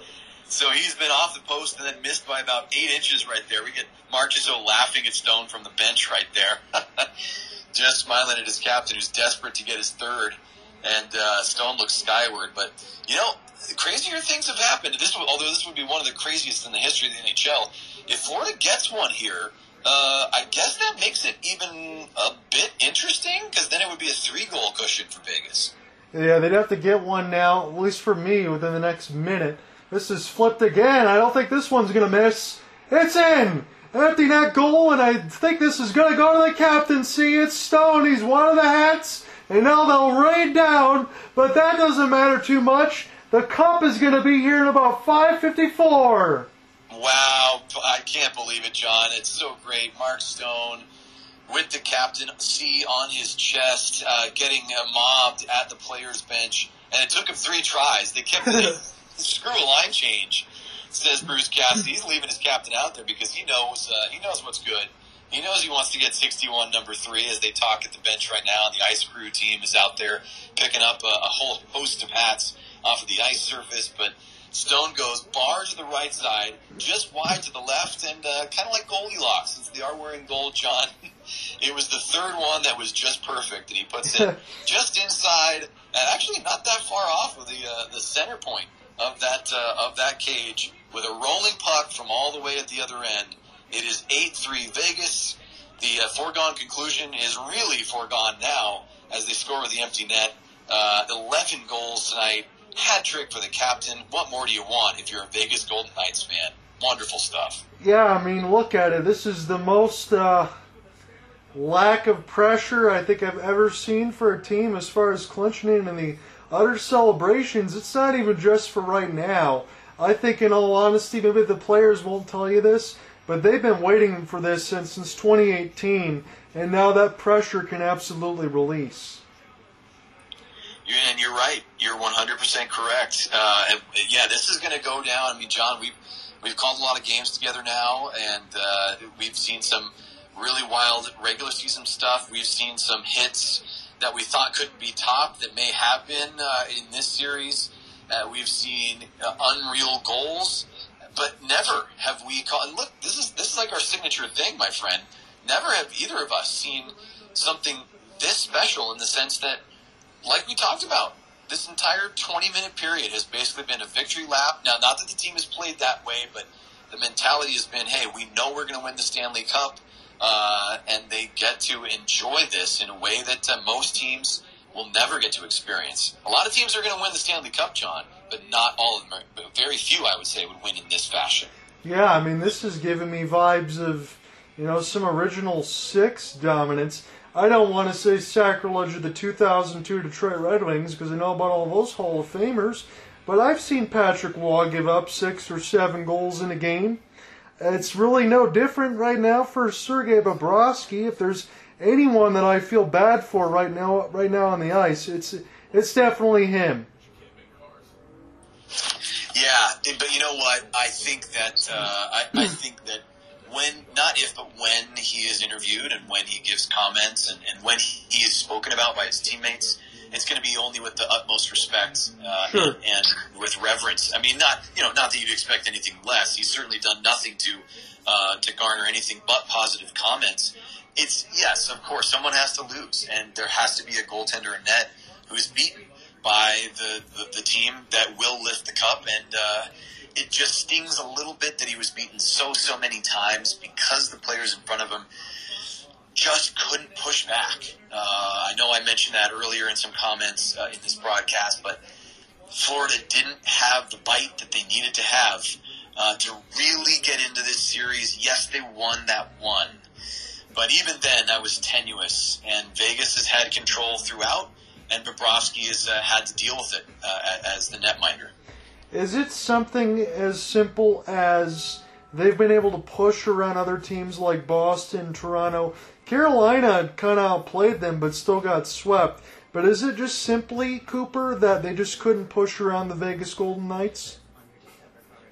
Yeah, and listen, I know that's a broad statement. What does it mean? To, what, what does pushback mean? I just think it's it being able to implement your style of play. Um, and look, and look, they were not the cardiac cats. You and I had a great conversation about this. You even referenced it tonight, John.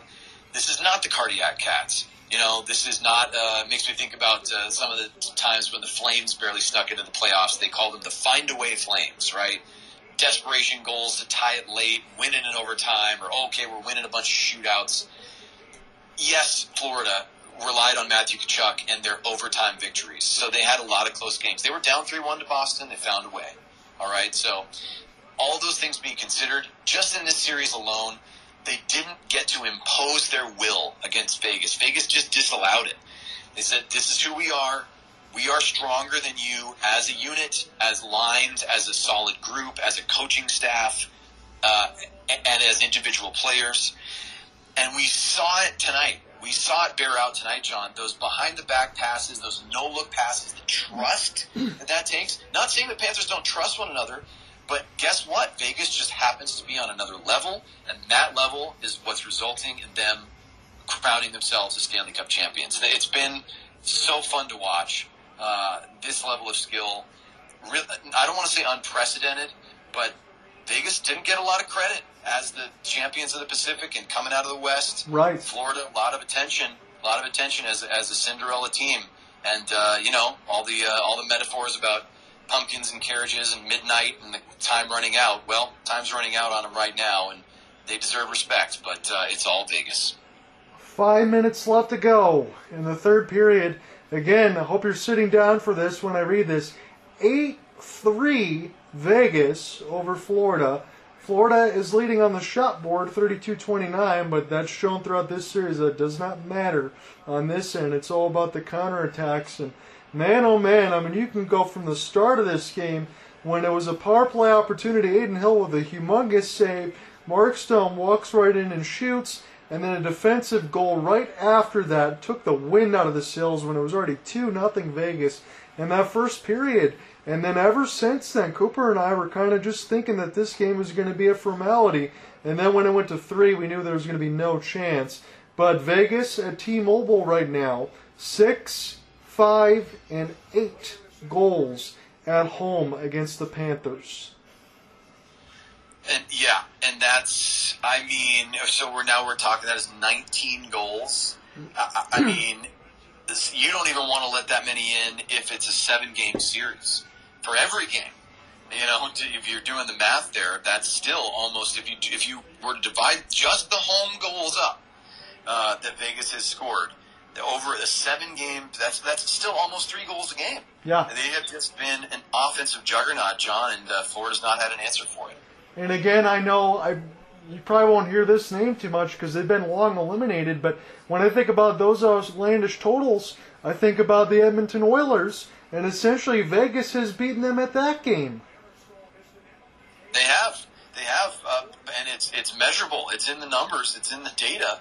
Um, and and all that matters now, though, is that uh, their efforts, which have included included a ton of goal scoring, have resulted in more than enough to put away their opponent in the Stanley Cup final, John. And now it's 340 away as Florida sends a stretch pass out to flex toward Hill. He's going to paddle this one forward.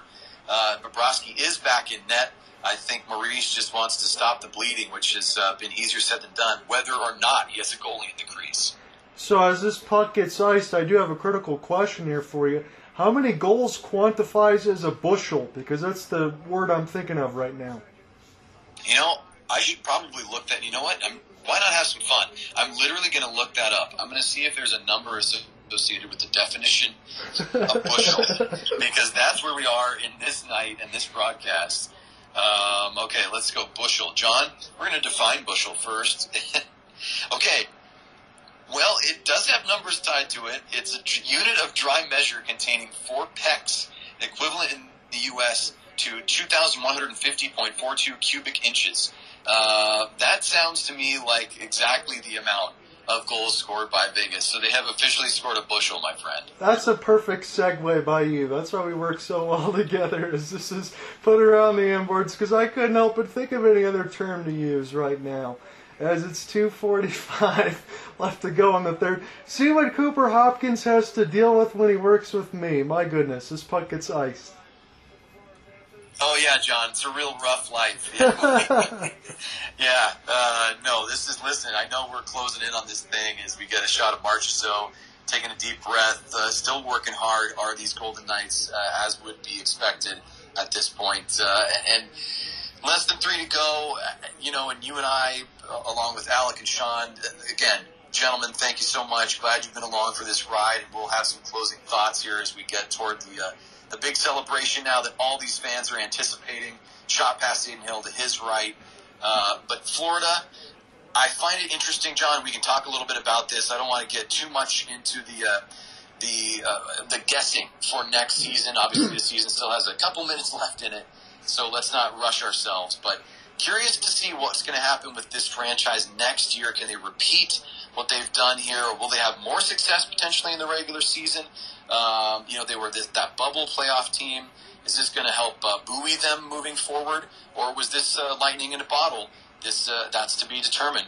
But for now, two minutes to go in this third period, and Vegas is uh, right on the doorstep, John, of uh, winning the Stanley Cup for the very first time. I do want to answer your question, and we will get into that as far as the post game. But I guess as a go to offsides, I can throw this out there now. The only thing for me, I understand Ekblad, Forsling, Montour, supremely talented defensive top end players, but for whatever reason, and it's not just against Vegas, but I think there was a little bit too many defensive miscommunications there for the Panthers in this series. And I would expect that to be cleaned up a little bit if they want to get to where they want to get to. I understand they were still three cups away from lifting a cup, but there was just too many times that once the uh, wheels fell off, I mean, they really fell off. It's true. It's true. Yeah, you, it's one thing for the wheels to fall off. It's also uh, another for the wheels to fall off while the windows blow out and the steering wheel comes off of its of, of its pin, and uh, you know the radio catches fire, and the you know and uh, the seatbelts detach. It's, that's basically what we're looking at at this point. Yeah, so I mean, with some of those defensive crew, I just imagine it's got to be cleaned up a little bit. I understand Radko Gudas playing injured. He had some stuff with the, with Tkachuk at the end. I would say maybe a little bit of adjustment there on the power play, not trying to a little bit too many things middle of the slot here and there. But I don't think if you're Florida, you want to go into this and make massive adjustments to your team. But I do think there'll be some things to clean up. You got about 90 seconds left to go, though, and Vegas will be hoisting a Stanley Cup. Again, it's just their sixth season. I'll repeat this quote again for the third time in the broadcast. But owner William Foley, Bill Foley, said this We want to make the Stanley Cup in our third year. They did it in their first, and we want to make a. They want to win the Stanley Cup in their sixth year. Well, they're in year six, and they're a minute 13 away from lifting this thing. I mean, that is as good of a prognostication as you can ever make when you nail it right on the head. Yeah, I mean, They're, uh, showing what it right now. Yes, they are. Yeah, that's. I mean, what what a what a call! November twenty second, twenty sixteen. He calls his shot. I mean, that's like Babe Ruth level proportions on calling your shot right there. Nick Roy! Make it nine! Unreal. I'm just smiling. I'm shaking my head over here at this point. Everyone's getting in on the fun. The smiles are uh, are wide and bright. Uh, as long as you're wearing gold, they certainly are not. Uh, if you're in white or if you're a Panthers fan, but the 12th goal of the night with 102 to play. Nick Roy, uh, a rebound in front. Uh, Bobrovsky's up at the top of the crease, leaves just enough opening. And uh, boy, Montour, we get a quick shot of him on the bench. He is shell shocked, hand covering his mouth, uh, helmet tipped up uh, above his brow. Just stunning stuff. As Roy does a great job to uh, get the puck back on net, John. It's bouncing, bouncing, and then he finishes his own rebound over a down and out Bobrovsky inside a minute to go, my friend. It's like New Year's Eve. I had a feeling. I was trying to define it. I couldn't figure out what was stirring within me. I was like, what is this feeling? It's a hmm. feeling of a countdown to something that you know is going to happen. It's like New Year's Eve. Yeah. 40 seconds away now. Stanley Cup about to be awarded to Vegas. Good call by you, my friend, on that side. Now, like I know your game story is going to be longer than mine. Mine's going to be pretty simple on this end because this game's been over for a long time. Play and keep away. It's not like the Nazem Kadri steal of last year, but everybody gets a chance to celebrate now as we're within 10 seconds. They're already celebrating at the bench. Jack Eichel's going to get his first cup. The gloves and everything else are already coming off, and the time's not even done yet. The Vegas Golden Knights win the Stanley Cup. They were here in 2018, and they finish it off in 2023. Six years, as Bill Foley said. Incredible, incredible stuff, John. So glad to be along on this ride for you, with you, and with Alec and Sean. The streamers coming down from the roof at the fortress, uh, the ceiling, I should say. I'm flustered because this is an incredibly special moment. Uh, all of the Vegas Golden Knights gathered in the trapezoid behind their net with Adin Hill, the coaching staff, the training staff hugging at the players' bench, fans on their feet, phones out, zeros on the clock, 9 3 your final. Vegas triples up Florida Wow. on the goal score sheet in the clinching game of the Stanley Cup. Mark Stone hugging Marchessault. Uh, yes, indeed, John. At this point, it is about who will get that that cup after Stone lifts it, and who will get the the uh, Conn Smythe, Phil Kessel out there, unreal Phil Kessel, uh, with what hair he has left, celebrating with his teammates. But uh, you don't need hair when you have your name on the Stanley Cup, John. Unbelievable stuff. This has been an incredible final game of this series, one unlike I could have expected or anyone could have expected, John. But Vegas dominant throughout, and they are now the champions of the National Hockey League. Cooper, I mean, this is. I thought I was at a loss for words last year, and I was able to give you some thoughts. I think this year now, when I look at this and I see that score line, I just don't know what else to say. I mean, this has been a dismantling of the Florida Panthers, and again, we make no mistake about what they are, as we get one of the best traditions in all of sports in the handshake line. But the Florida Panthers were taking down some of the best teams that the entire NHL had to offer, let alone in the Eastern Conference. And Flor in uh, Vegas gets a nine spot. My goodness. Yeah, listen, you're claiming that you uh, that that you're speechless, but you're certainly not. You picked a great word. It is a dismantling, uh, and, and it was it was methodical. It was systematic. It was consistent. It was unrelenting. I mean, how many adjectives do we need to pull out here? I literally just used the dictionary about five or ten minutes ago. Uh, I will refrain from doing so again. But uh, you know, impressive doesn't be, begin to describe it, John. And I don't care I don't care that Florida was an eight seed. I don't care what wild card position they were Thank in. you. You know what? This is a team that earned its way. It earned its right. It got to the Stanley Cup final. The, the challenges that it faced, the teams that were in front of the Florida Panthers could not stop them, including Boston, including Toronto, including Carolina. Excellent, excellent hockey teams, teams that are well established, teams that are still on the rise. I think about the Maple Leafs. But you know what? The Vegas Golden Knights met the challenge from the Eastern Conference, and not only did they beat it, John, they absolutely, as you said, dismantled it as Jack Eichel puts on his Stanley Cup champions hat. We're starting to get individual shots of these players uh, on the TNT feed. The uh, season is officially over. The handshake line continues. Goaltenders embracing coaches, uh, former teammates. Sean, we think about the uh, Florida Panthers that used to be Golden Knights and vice versa. Bobrovsky and Hill come together at center ice. Uh, the cup is moments away from being handed out by Commissioner Gary Bettman. Um, regardless of the way this game went, John, it was 9 3, as you pointed out. Still exciting, still emotional. It's neither of our favorite teams, just as hockey fans, but uh, there's nothing better than this moment in all of sports. No, there isn't. I'm glad that we could do this one more time. Cooper, again, it's it's hard to believe. This is our second Stanley Cup final call. Time went by so quickly. I remember just going through all the doorstep of the uh, Huberdeau trade and all of that. Now we're at the end of the season one more time. It's tough to believe. It's tough to believe as we see the uh, head coaches of these squads come together with great respect for one another uh, and, and acknowledgement of the crowd. Adin Hill celebrating with the Stanley Cup presentation coming up in moments. Uh, and, and, just the joy on the faces of these players. Uh, a lifetime of work. I mean, is, these are the narratives. You know, we hear these things. We know the yearly cycle uh, in pro sports, uh, in hockey in particular, with such a, a, dramatic tournament that leads to this singular moment. Um, but it never ceases to amaze me. It doesn't ever dull, John. It never No. gets. It never becomes boring. It never becomes less emotional. It never loses that that emotionally cutting edge that uh, we're experiencing right now. And heck, we're just a couple of guys with some pals. We're broadcasting this game. We cover the game that we care about, uh, you know, for free. Maybe one day that'll change, but it is for the love of it. And that's what's great to see on the faces of the players because it's for the love of it for them as well. Um, just wonderful, wonderful stuff.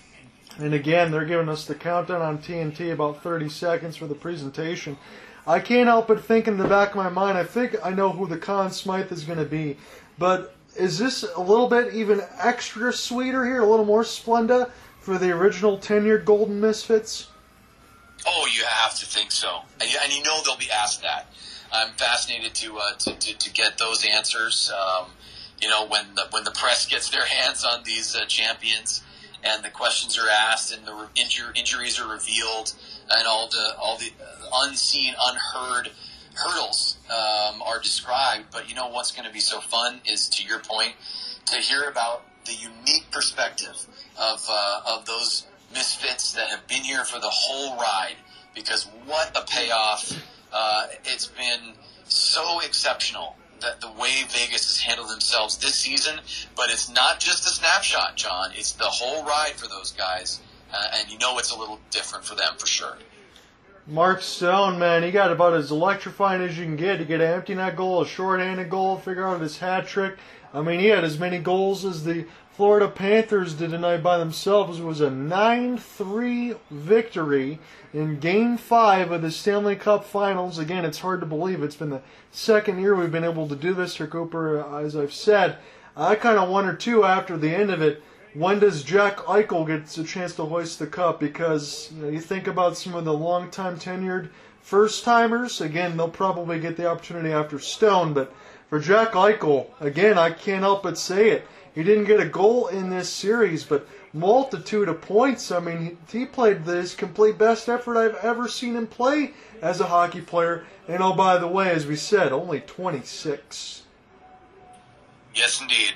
You know what? He is 100% in the right place. And what I find interesting is we get a little shot there in the foreground of a, of a man in pads wearing number 32, John. Yeah, Uh, it's going to be the third time that Jonathan Quick has his name on the Stanley Cup, and uh, interesting, two with the Los Angeles Kings, and then one here with the Vegas Golden Knights. What a career! Who knows how much longer it'll last for Jonathan Quick, but. Uh, you know, he was relied upon. There were moments when he was called on yes, to uh, big, big stops, and he certainly did so. He's he's no small part of uh, of how this Vegas team got to where they are right now. Jonathan Quick and Alec Martinez, former teammates that'll be three-time Stanley Cup champions. That's right. The, those boys reunited in uh, in Vegas, and and my goodness, it's it's all smiles, all celebrations down on the ice. I, I mean, what a moment! What a moment it must be to to be there celebrating with these men that you've battled with, uh, and and against all odds, you know, against, uh, you know, John, interestingly, it was almost lack of attention. Sort of Vegas, oh, Vegas doing what they always do. Yeah, yes. they're kind of in the conversation. They're, hey, they're pretty good again. Uh, you know, yawn, uh, ho hum. And all of a sudden they win their division after getting pressured by both Edmonton and the Kings that we were just talking about. They take that banner and then they go on a huge run. They win four series, John. And what does that mean? Uh, well, they get the banner they were really hoping for, the Stanley Cup Champions banner. So we didn't get to see this last year with Gary Bettman on the ice, and I asked you curiously where he was at. We were wondering if it was like a COVID situation or if he wasn't there on the ice because of other uh, things. But I mean, come on, it's the Stanley Cup, so I'm expecting to see Gary on the ice. Well, that's a good point, John. I actually forgot that little factoid, but uh, yeah, it's. I, I, think we're all waiting for him, including the, the coaching staff and players of Vegas. I mean, they're having great conversations out here and, and soaking in the moment. But I think they want to get to uh, what we're all waiting for. But first and foremost, a little answer to your question with Mike in hand. Here's Gary Bettman with his friend uh, with the white hair and gloves, who apparently takes care of all the trophies for the NHL. we got the Conn Smythe Trophy about to be handed out. I'm gonna go ahead. This is no limb. I think it's Jonathan Marchessault. I think you're right. I'm not going to stray away from that, but I wouldn't be t- completely shocked if we see a Mark Stone or an Adin Hill. Now, Adin Hill, uh, you know, I know you were looking at some stats. Okay, the goals against average. All right. Oh, it was it was one goal until it was three goals tonight. Um, but I think Marchessault is definitely the front runner, but those are my two backups. So uh, I wouldn't be stunned if uh, one of those two names is called other than Marchessault. Yeah, and absolutely, because to your point, you could also even say William Karlsson. I mean, you could throw out a ton of Golden Knights, Chandler's. You couldn't be wrong in throwing any of the names. But here's a chance now for Gary Bettman. We do get to see him this year, and now we will figure out shortly who the Conn Smythe winner is going to be. And I'm sure I would think if I'm a Vegas fan, I'll throw that out there. You need to give an extra $5 bill to Mr. Bettman. Yeah, no, no question about it. I mean, the Vegas Golden Knights um, really opened up the, uh, the, the floodgates, John, in terms of professional sports in that city as well. Um, you know, we can we can talk about what uh, is changing there in terms of uh, potential Oakland A's move, which is you know up and down and here and there, and a, a longer conversation for another day. But uh, the biggest Golden Knights are the forebears. They they they have led the way, and uh, they are now the ultimate champions in hockey. And there is the awarding of the Conn Smythe, my friend. You called it. Number 81 on his back, two hands in the air, celebrating a Conn Smythe trophy win. It is Jonathan Marchessault. Jonathan Marceau, original tenured Golden Misfit, and oh, by the way, former Florida Panther. Oh my goodness, the storylines, my friend, the storylines. Marchessault, once a Panther, now a Golden Knight. He wins with his current team. Not only will he get his name on the cup, he gets his name on the Conn Smythe Trophy as the playoff MVP. I will say this again. People can talk about, and we've made our points about it. Again, nothing sour on this end as far as Vegas. But I will tell you, as we're starting to see the Stanley Cup, it's the most beautiful trophy in all of sports. I will be excited when Stone gets to hold it, but when I do get to see Jack Eichel with it, I know what his emotions are going to be, but that is incredibly well deserved. I keep going back to it because, again, with the trade, everything else, everything else that could have happened, I've seen him give complete 100% effort the whole entire way through. He kind of transformed the Golden Knights, in all honesty. Yeah, that's a great point. That's a great point. As the uh, Stanley Cup makes its way to the pedestal uh, that is labeled Stanley Cup champions, uh, the uh, the trophy handlers step aside. Gary Bettman, uh, slightly diminutive. He is actually obscured by the sight of the Stanley Cup. that camera angle was big enough to block him from the frame. Uh, and now he steps to the side and uh, begins his announcement of the Vegas Golden Knights officially being crowned the champions of the National Hockey League. And we could talk about this, and Gary Bettman even told us that. He was like, This is exactly what you wanted when we were bringing in the expansion franchises in between Vegas and Seattle. But even if you have all the picks, you have the draft, everything else in front of you, to see this dream realized so quickly, it's as Cooper said, I know Alex pointed this out as well. This really changes the the whole intensity and thoughts about what an expansion franchise can be. You're setting a gold standard, and just to have a dream be realized that quickly is incredible. And even Gary Bettman, for as much as you want to get all the plans, you still have to have the team there to go out there and do it. And I'm kind of stunned, honestly, that we're already at this point in 2023. Mark Stone's going to come over and lift the cup. He's going to shake the hand first of Gary Bettman. Again, you know he's dealt with a lot of those injuries as the fireworks go off. And Mark Stone, with the commissioner, has the cup in hand. He's going to get set here in mere moments to give it to his teammates, but not before he celebrates first. And what a childlike moment as it is. We saw that with Nathan MacKinnon and Gabriel Landeskog last year, and Mark Stone feeling plenty of the same way. This is a beautiful thing, John. It, it's just what we were talking about a minute or two ago. Boy, it never loses. It's just like the cup itself. It never loses its luster. The joy on Mark Stone's face. And you know what? I do think because of my my uh, allegiance to the Calgary Flames, I think about his brother Michael Stone, a defenseman with the Calgary Flames. What a moment that will be for those two to share. And he hands that Stanley Cup. Very classy. Yes, yes, to Smith uh, with the A on his chest as he raises it above his head and skates, showing it to the fans at the Fortress. An absolutely classy move, as you put, my friend. This is incredible to watch the sequence of players getting the Stanley Cup. It certainly feels like we're going to get all the original tenured members first. That's exactly the way I would have wanted to draw it up, Cooper. Yes, indeed. So from Stone to Smith to Marchessault, who was uh, just moments ago named the winner of the Conn Smythe. And uh, next up, my friend, it looks like that is William Karlsson lifting the Stanley Cup. Pretty good when you have another member getting 10 goals or more in the postseason here for William Karlsson. These boys have waited a long time since 2018. You can talk about everything else in front of it, but my goodness, when you've worked that hard, you've waited there for six years, you know the team's been built around you, that's exactly what you want. Is Brayden McNabb's got it now?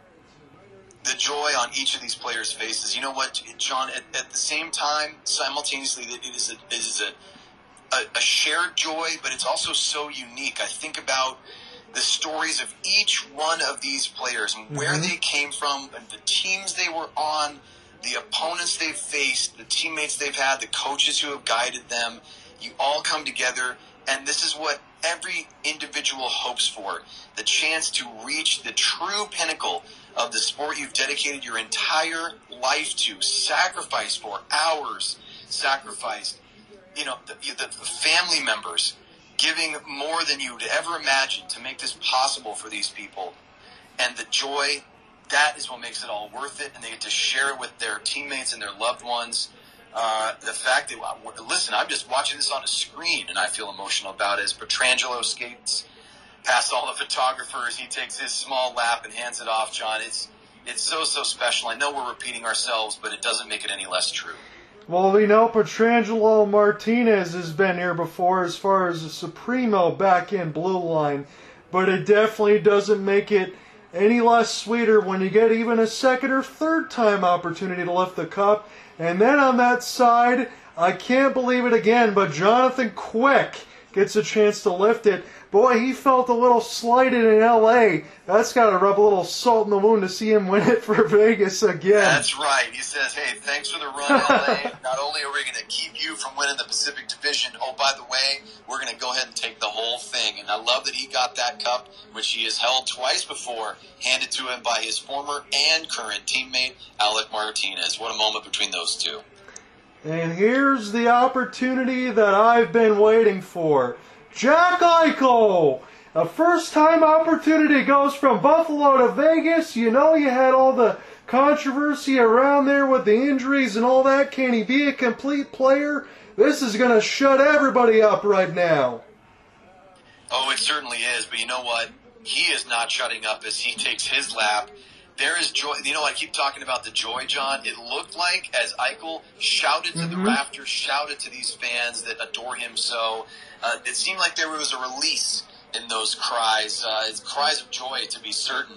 But uh, you know what? He was not in the right situation in New York. He goes across the country to the Southwest in Las Vegas, and he becomes a Stanley Cup champion. Uh, boy, that's got to feel so validating to number nine in gold. And Barbashev gives way to Adin Hill, lifts a cup, and pretty soon, I would imagine, a few weeks, is going to see a lot more dollars in his bank account.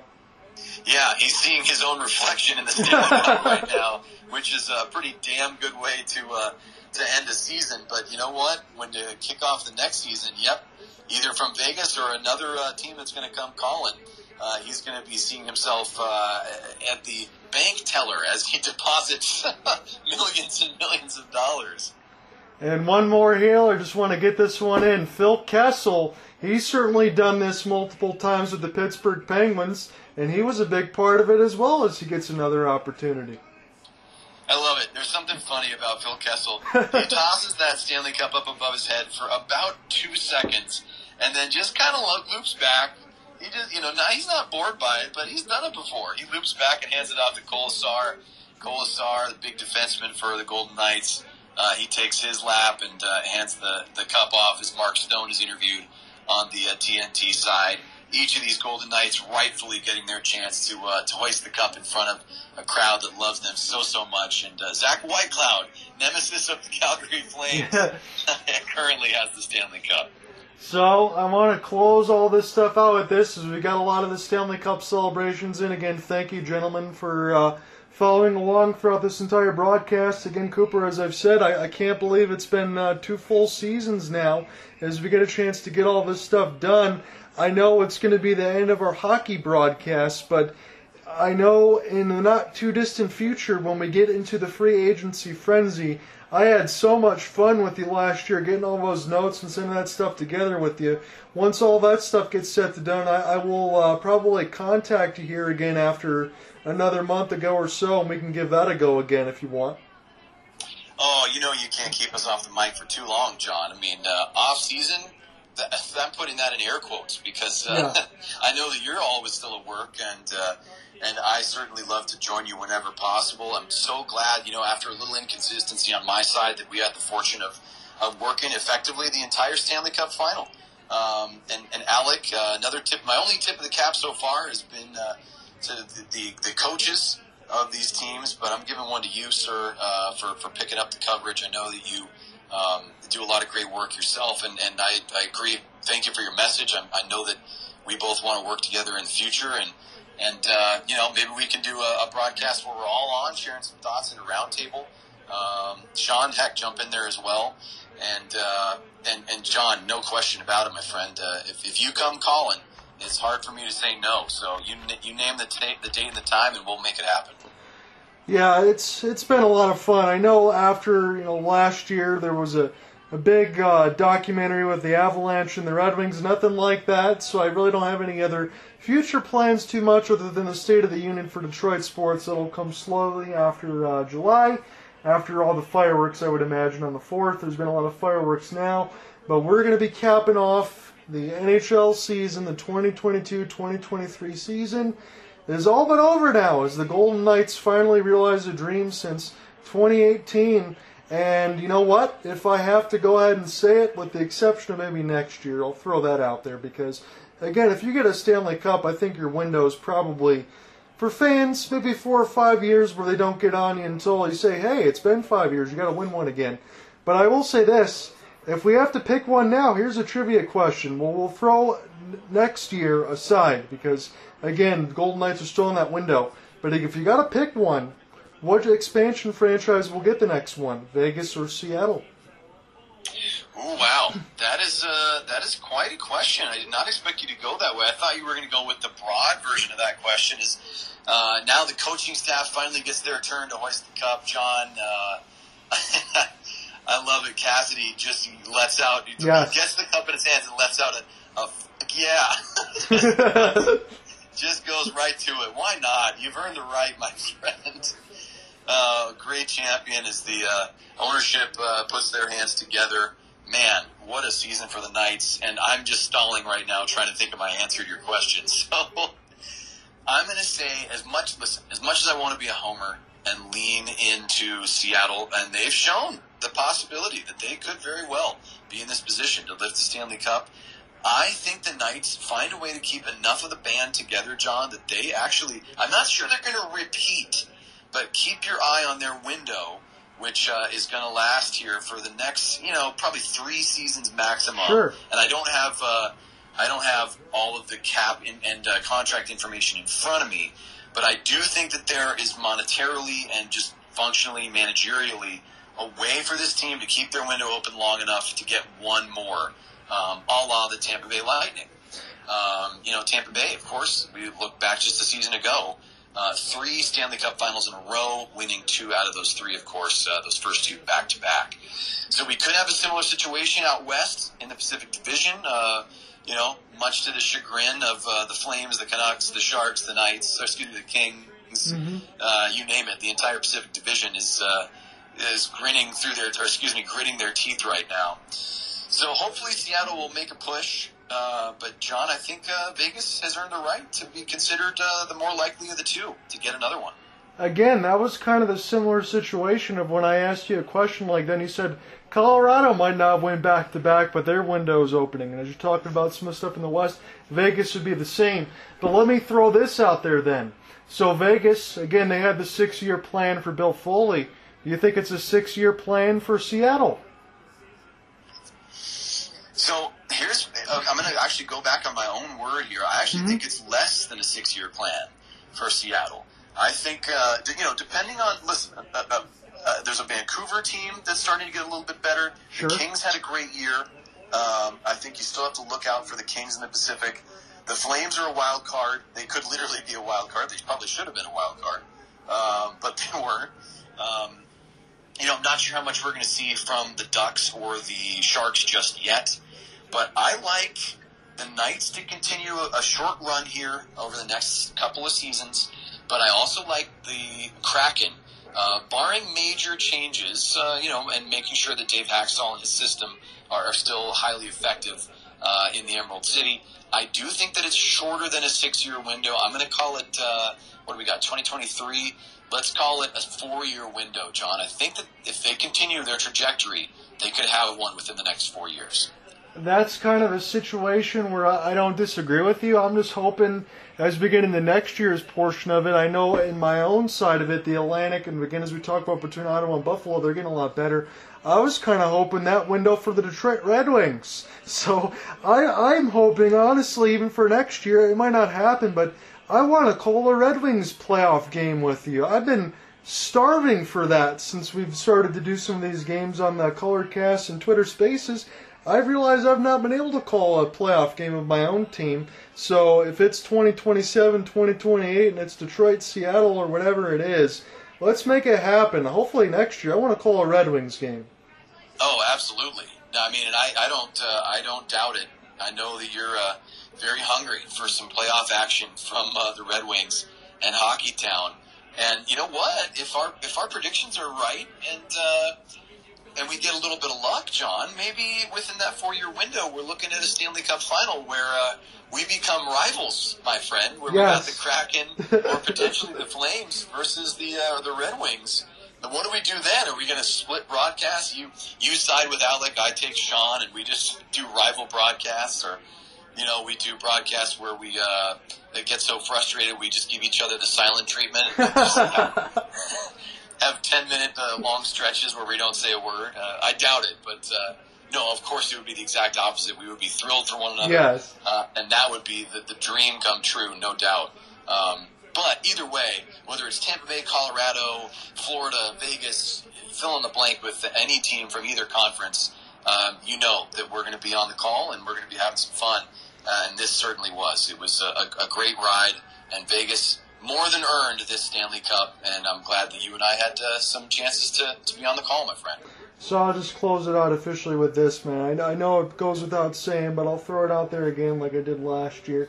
When we started doing these broadcasts again, man, I appreciate just not having to be alone in all of this, as we've talked about before. But you know, fastly considered, you've been one of my best friends since I've been working through all this, and I humbly appreciate all the support. I know you don't want me to use the word bother, so I won't, but I know I try to pester you to try to get as many of these games in as possible. I know life gets in the way of some of those things at times, and there's a lot of stuff on both of our plates, probably more so you than me, but I always appreciate you taking the time to do all of these, and I cannot wait till we're back on the mics again, my friend, because when you think about the broadcasting duo unofficially, I think it's one of the best ones that we got here on the internet. That's what they would say if you throw a S on that side. But uh, I love working with you, my friend, and alongside, I know all of us will get more work in, but uh, I couldn't ask for a better broadcast partner. We get a chance to do this one more time. It was a dream come true last year to cover the Stanley Cup Finals with you. This was just as fun. It was a little less dramatic, but we'll get a chance to do it again next year soon enough.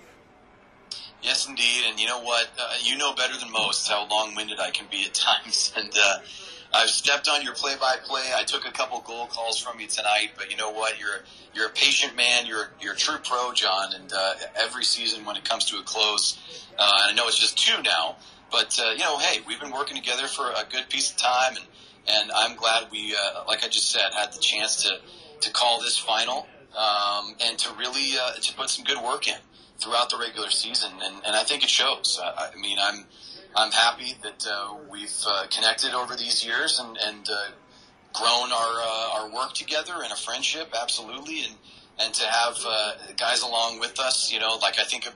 Gosh, my brother-in-law, his his name's John too, and my friend Ferdy, who pops in from time to time, and you know, stalwarts like Alec and Sean. It makes it all more exciting to know that uh, you know well, there's a group of us in here that just love uh, love the sport, love to cover it, love to analyze it, love the emotion, um, and to to conclude my thoughts, um, I'm just going to put a mirror up and, and, and send everything that you said right back to you. It's an absolute joy. Uh, anytime we get the opportunity, you know I'm jumping at it if possible, and that will continue to be the case. Thanks for a great hockey season, my friend. Uh, looking forward to much, much more. All right, we will be back on the mic more shortly than you can imagine here. I'm sure it'll be only a few more weeks before we get back into a free agency frenzy. It'll be a little bit of a brief hiatus, but uh, we won't be gone for long. We've closed out this season. The Vegas Golden Knights win 9 to 3. They claim the Stanley Cup, and we will talk to you guys very, very shortly. Great season. See you soon. See you guys.